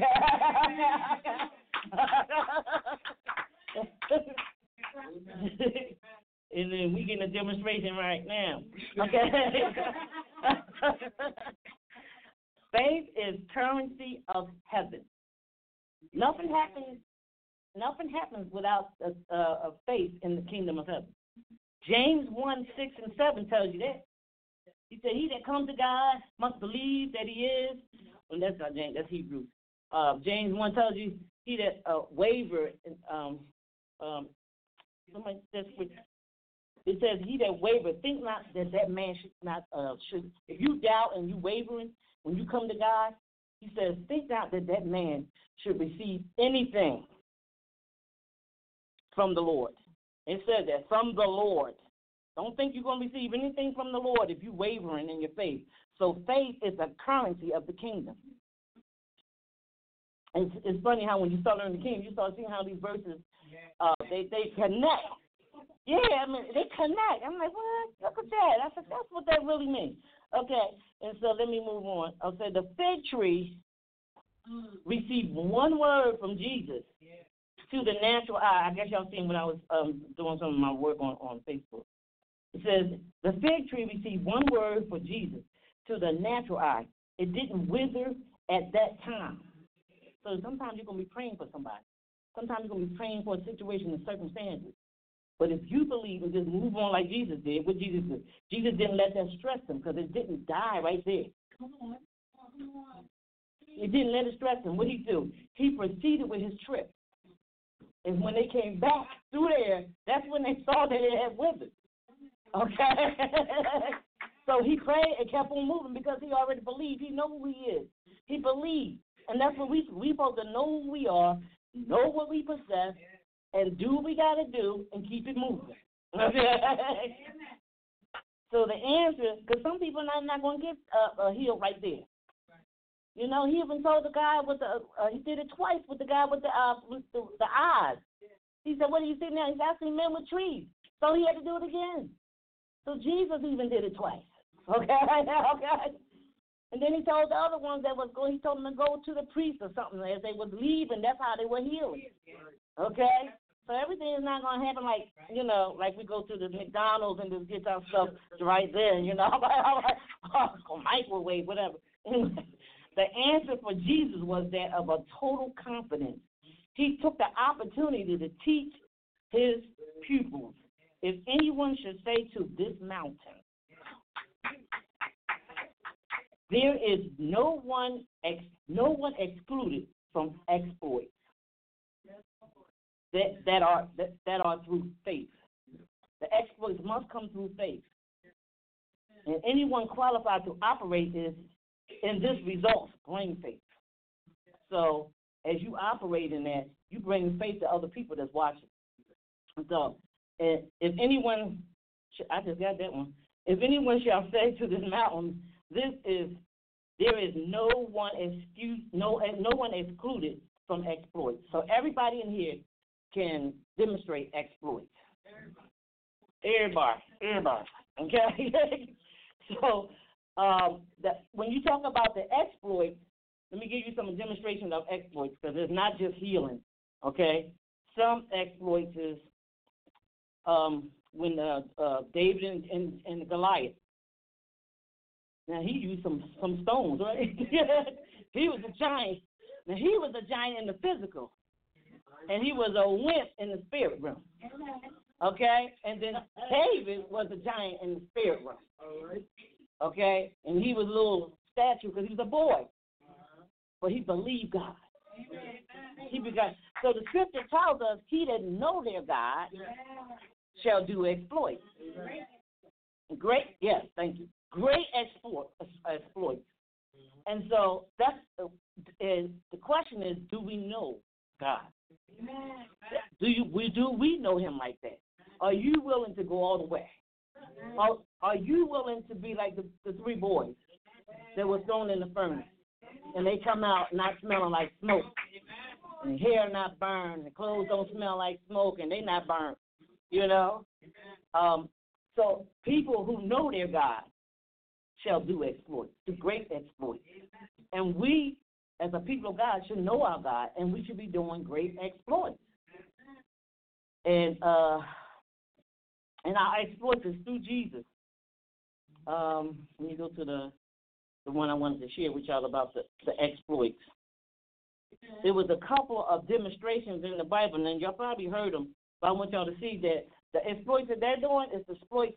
We're going to be doing exploits too when we do what the word says. Matthew 10, 7, and 8 tells us right there that preach the kingdom, heal the sick, raise the dead, uh, heal, uh, cleanse the lepers, and cast out them devils. And so, as I already said about Goliath, I already said that one. That one was in there then. And Gideon, he had all the men, and God told him to take them to the uh, the river, and the ones that put their head all the way down ain't looking. He said, send them home. And then was the three that was doing like this, drinking like a dog. You know, they looking around because they was alert to what they realized that we we in a war. Okay. So he used the 300 against how many men? It says 135,000 Midianites. And so that reminds me that we one of us can send ten thousand to fly. Okay. so so those are kind of exploits. And it's in the spirit realm. Everything you're not gonna see, we just gotta believe. We gotta believe. We believe that that chair was gonna hold us up. We ain't even checked, did we? We just sat down in that chair, did we? Okay. Because we believe, right? So we do what we believe. Right? we do what we believe, right? So, um, so there was Gideon and, and Goliath. I only only had oh Barak, with the help of Deborah, rallied the forces of Sisera with his many iron chariots, and then Samson with the jawbone of a donkey as his only weapon facing and destroying 1,000 Philistines. So those are people believed in their God. They know their God. It's not just believe, they know him. So it's a difference between know, knowing God and knowing of God. Because a lot of people know of God. But do they know him? Because it takes being personal and personal relationship with God to know him. So I'm not gonna hold y'all long. I'm almost finished here. Okay. And uh, yes, I finished the thing on Facebook. Now this last thing I have right here from uh the revelation to manifestation. So this, it, that reminds me of of First Corinthians four twenty, the revelation to manifestation. So we got we we got the knowledge of the kingdom. And the more you study, the more he keeps unfolding. So he keeps unfolding and unfolding. And if you stop, that's where you stop it. Okay, okay. But the more you, the more you study, and the more you obey, because he's not going to keep giving you stuff and you're not obeying it. So you got to obey so he can move you on to the next stop. You all right, little boy? With that. Not that. Okay. Anyway, so so the more we you don't want that.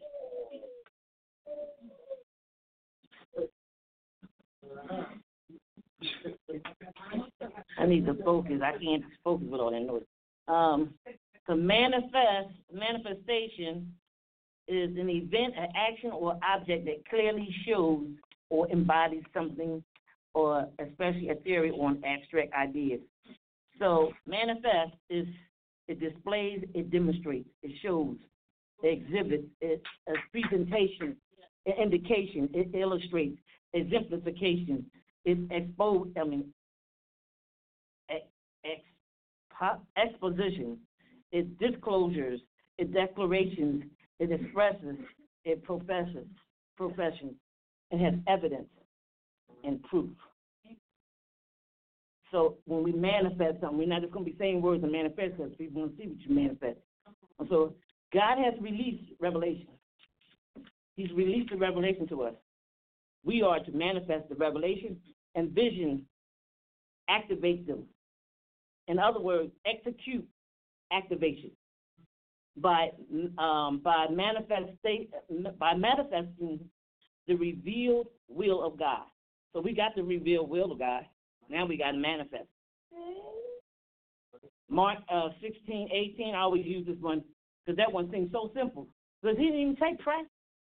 Come on. He says, the believers shall lay their hands on the sick, and they shall recover. It didn't say pray. It just said lay your hands. And so if you current if your current sphere of influence initially carry out your way to colonize the kingdom of God on earth. That's what we ought to be doing. Carry like the, the suggestions I gave of things that we could be doing.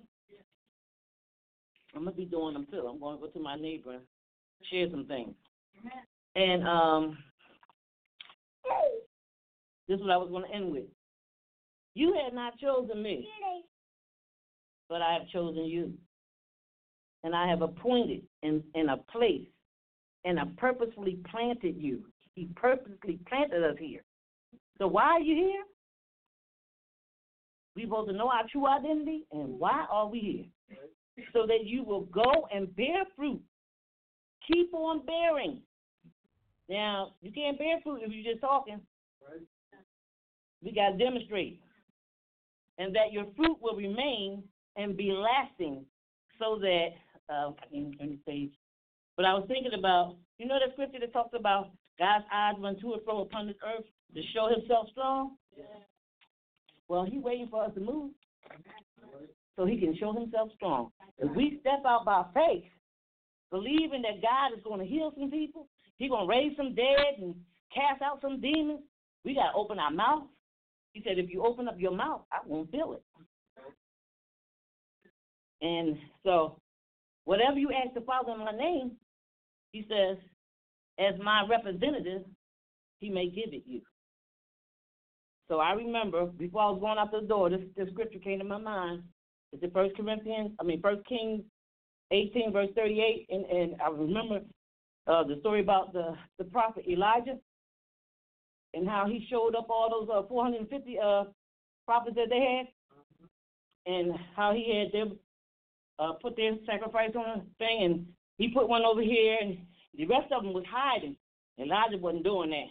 the rest of them was hiding in caves. They was hidden in caves um, from um, that Jezebel lady, and uh, and, and um, but he knew his God, and so this was another exploit that went on. He knew his God. He wasn't hiding.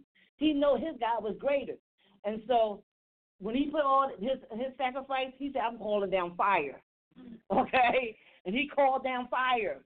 So God's eyes is running to upon this earth to show Himself strong on our behalf. Those who can walk upright. So if God's not gonna leave us hanging if we doing what His Word says, He's not gonna leave us hanging. So we gotta get out of that. Uh, we gotta change the way we think. We need the paradigm shift on the way we're thinking about this, because this is what we're supposed to be doing. We were designed to do this. We were designed. So when we talk about I'm bored, I, I don't know what I'm gonna do. I'm gonna go out here and do what they're doing out here in the world. And He told us not to be conformed to that. And so, so we need to be doing what we're designed to do. And so, uh, yes, thank you. Yes. So remember, We were planted. We, we are the planting of the Lord, that he may be glorified. Not us to be glory, that he may be glorified. Remember, I am crucified with Christ. Nevertheless, I live. Yet not I, but Christ that lives in me. And the life that I now living, I'm living by the faith, whose faith? Of the Son of God, who loved me and gave himself for me. Oh my goodness. And so we need to remember who we are. We have been called we we're called we we shall be called the priests of the Lord. Now we are called that now. First Peter two nine. This is um, Isaiah saying that we shall be called the priests of the Lord. Now we're called that. That's been filled. Okay? You will eat the wealth of the nations, and you will boast of their riches. And in 2020, let us prepare, activate, and operate as we occupy until He comes. Let us complete our general, specific kingdom mandate assignment. Let us multiply. If we have to, let us leave empty. That means if we have to, is it time to go? Let us die empty. Not return with, don't return to God with them gifts. God gave us the, the gifts He gave us to give to the world. So let us find, discover, develop it, the gifts, execute the delivery, maximize it, that your gift make room for you as it benefits others. So, people of God, saints, citizens of the kingdom, activate, accelerate, influence, impact, demonstrate, manifest God's kingdom on earth. And I think that was it. Oh, here we go. I just want to make this announcement. I'm done. I'm done with that, y'all. Thank you. Thank you. I just want to make this announcement. This is another way that we can be uh, jump start. We do, we doing the book. If you haven't got the book, use the book just to give you some ideas of how we can do this to activate. And then we're going to be doing this class Jan- January the 21st through May I mean through March the 26th, only on Monday and Tuesday nights, but it's going to be on Zoom. And on this announcement here, if you don't know how to set up your new Zoom, bring your stuff here so we can set it up for you, and you'll be and you'll be ready for that day. Zoom is a video uh, conference. It's an app that you you put on your phone or your uh, computer. And we're going to be doing this course here, and it's called DHT, is Divine Healing Tech. So we will be learning from the Word of God, from Jesus, as a matter of fact, um, uh, all the things that He taught about healing. And um, that's why I said uh, healing is not the only thing. There are other things, other gifts out there. People, if people didn't build buildings, we wouldn't be sitting in here. Okay, okay. If people didn't do other things, fix cars, we we need our cars fixed, right, Robert? so everybody has gifts and talents and stuff, you know, that we can we can uh, use.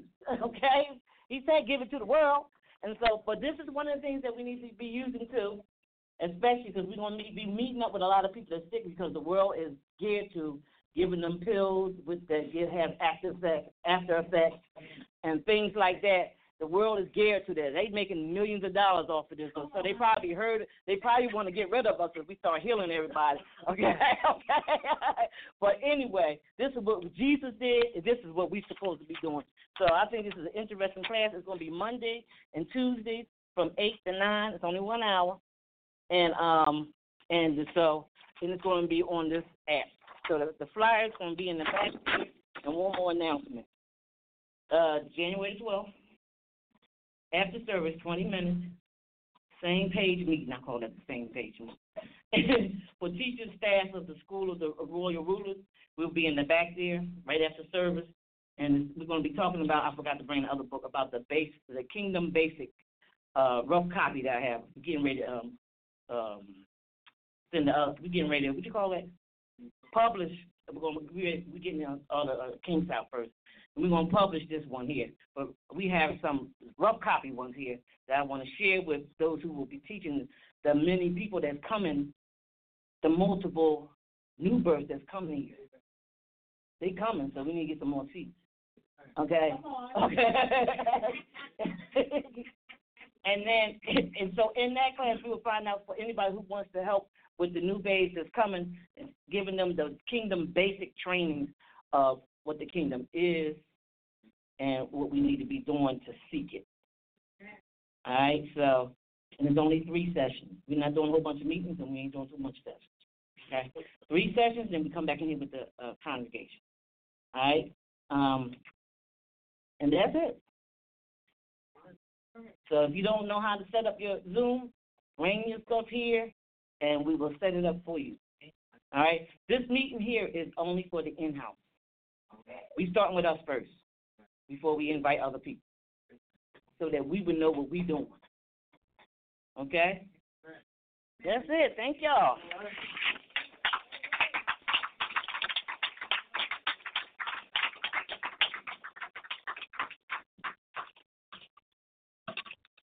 Hey, brother, you got this?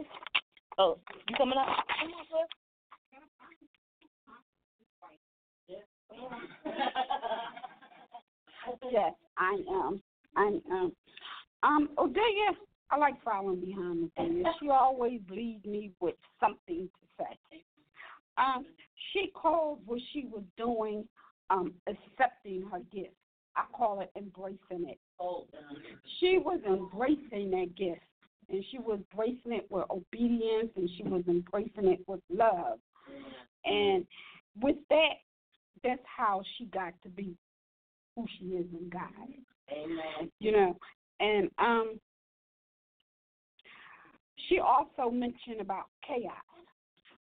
Sometimes God allow us to have chaos in our life. Sometimes He allowed that chaos for we could see His work. Because it said that God can bless us in our mess, that He could clean us up, and that's what He does in our obedience to Him. Um, and also, when we talk about raising the dead, I don't think that's all just mean in the grave. I think there's a lot of people here that's just dead in spirit, that's walking around dead, lifeless. And God sent us to quicken them, to to wake them up with the kingdom.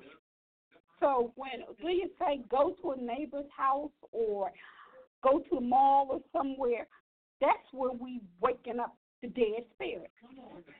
Because we got dead spirits all around us. All around us, you know, we got more dead spirits than we have living spirits. you know, and they do their work. So I think it's time for us to start doing our work. Um, you know, so so God is always in the midst of our lives and our faith. And when when He allow us to go through something, He allow us to to um embrace His faith, embrace His love. You know, so we have to exercise and activate. I love that word. I really do. We have to activate our faith, our obedience, our love for one another. We have to lift one another up when we're down, you know, and that's something that we really need to do, especially as kingdom people and as women of our culture. We have to learn not to always beat up on each other and always just just let just learn to just be there. Like, and once you learn your gift, and if you embrace your gift, you give it back out to the community, just like rich people are supposed to do. When they get up there, they forget us. A lot of them, you know. But we're supposed to lift one another up, you know. And as women, as black women, that's something that we don't do, you know. And we really need to learn how to love on each other and do that with each other. And once we just submit ourselves to God and know who we are and know our calling, know our gift, then we can do that more. You know, so everyone in here got gifts. Everyone got multiple gifts. You just have to know which one to activate. You know, mine is giving. I love giving. I give anyone whatever I have. If you ask of it, if I see you in need of it, I'm going to give it to you. You know, so basically, like I said, I am truly Pastor Chew's wife, and he left me down here with a lot to say. And every opportunity I get it, I just throw it out there. So I just wanted to let Odiela know what she did was she embraced those kids. Like she said she was doing it since she was 15. I was two at 13, but that's not my gift. I have grandkids that I've run after all week long. On Sundays, uh-uh. That is certainly not my gift. I'll give them to get rid of them, yeah.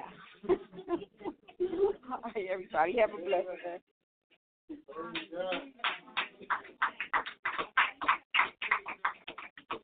Yes, sir. Sir? Um, women, we also we got um Queen's Fellowship this Saturday here, eleven o'clock. Please be here. What time?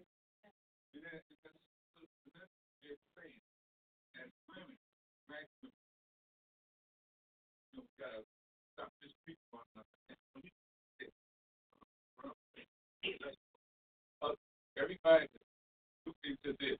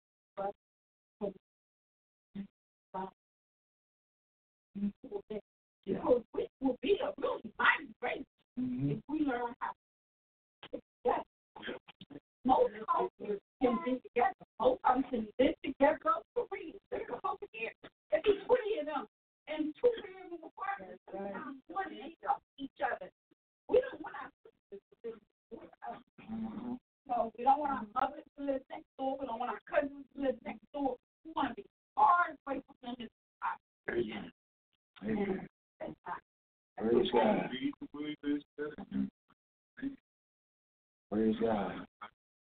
Amen. I read it. I just it. God, see, let me understand what it is I'm. I'm sure still in my eyes, I understand. So that's one of the things I keep. I keep keep uh, the uh, first, you know, understand. And oh, man, it was in God. And then, keep the break the family up like they got them. That's it. All broken up. Parents will get along. And it's the mindset. It's, it's, it's our approach. People, and we need to stop. First is, you don't want a black person to know you black people don't think. You don't need to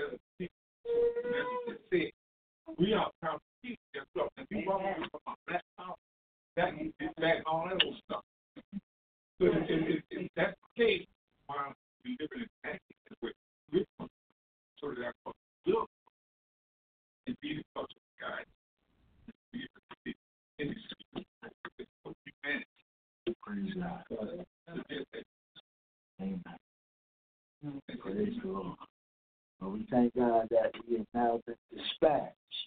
Amen. Amen. And understand that we now walk in the power of the Holy Spirit. And as we come into understanding our identity as citizens of God's kingdom, that we've been created in the likeness and image of God.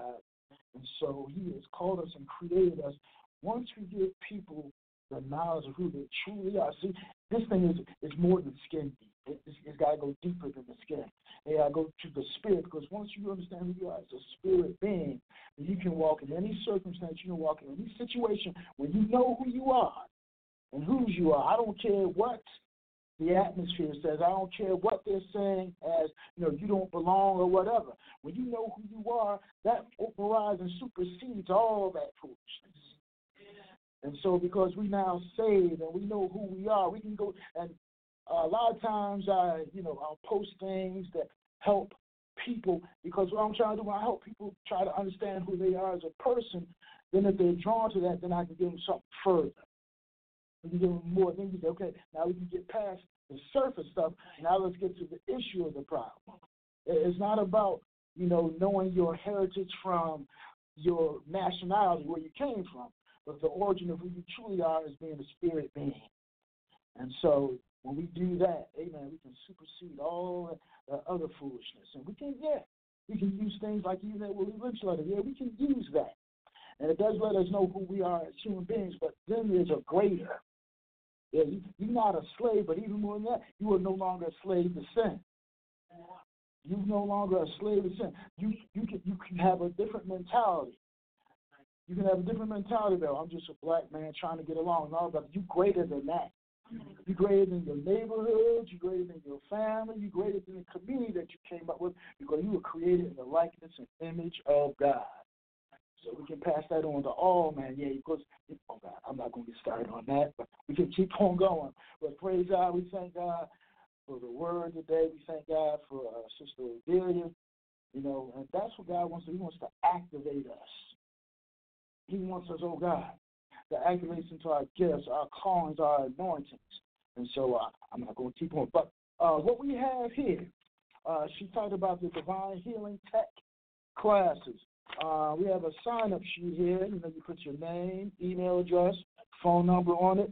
If you uh, if you intend to uh, attend these meetings, if that's your intention, you can put it down with you. And then she said something about if you have issues or you don't uh, fully understand how to download the apps, whatever, that we will assist you with that.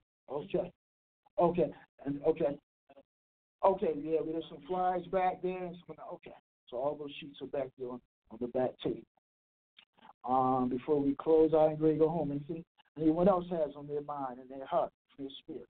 Yes, ma'am. Mm-hmm. I think it's going to well. Okay. And um, New Year's night was very nice. Um, we got out really nice. But when we went home, people people had to go further. Uh-huh. It was so fine.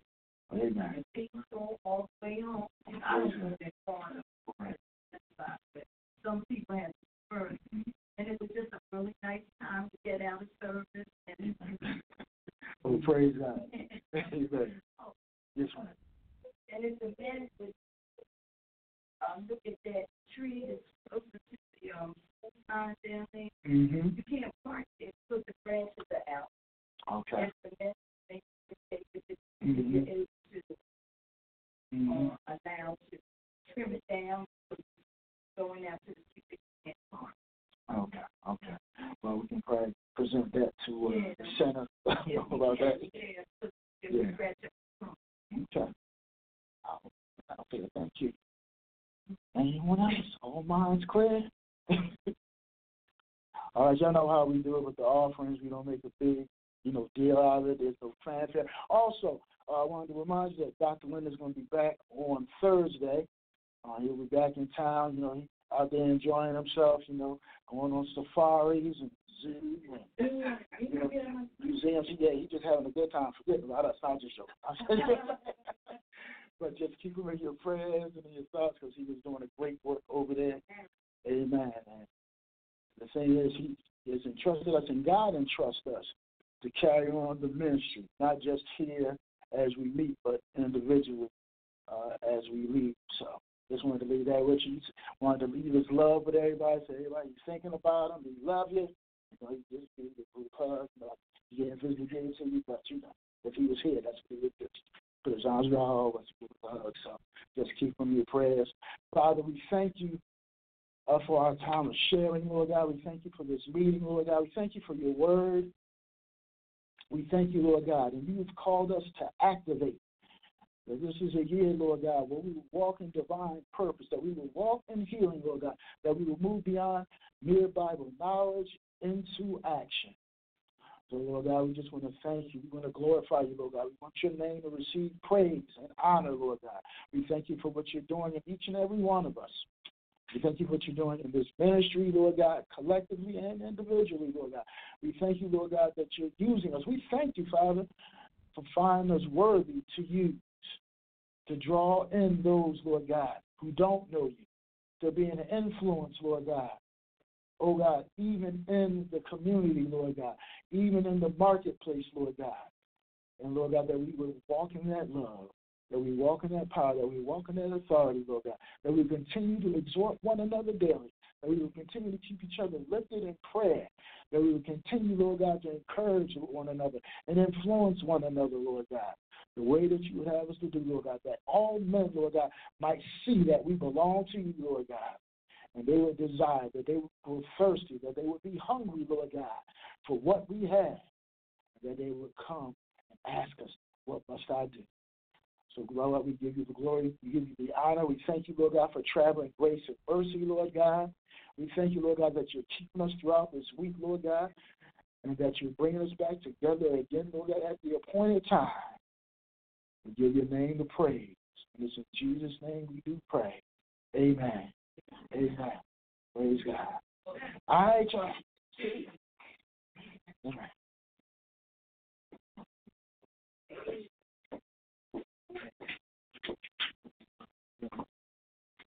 Thank you.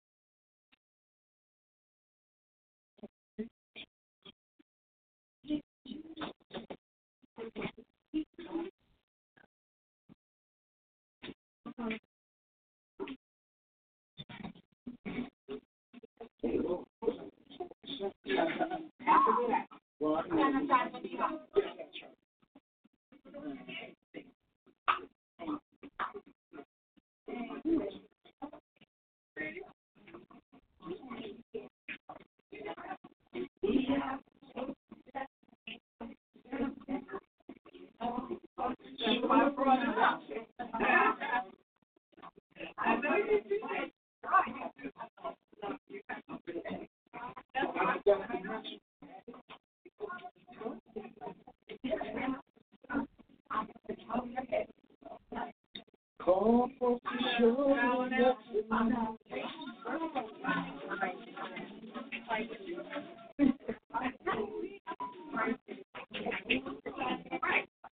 Right.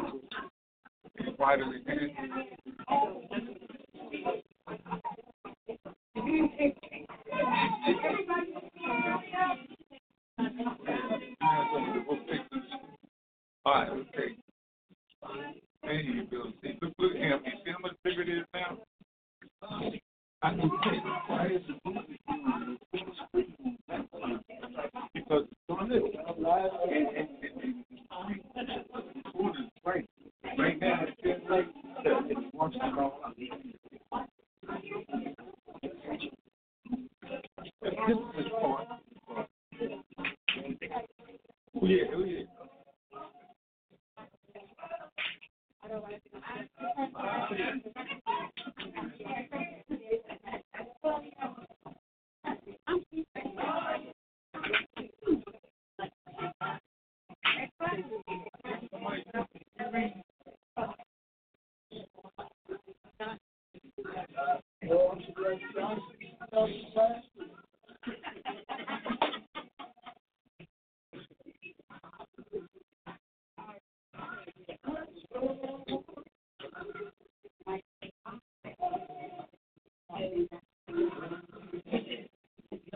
remember you are doing it.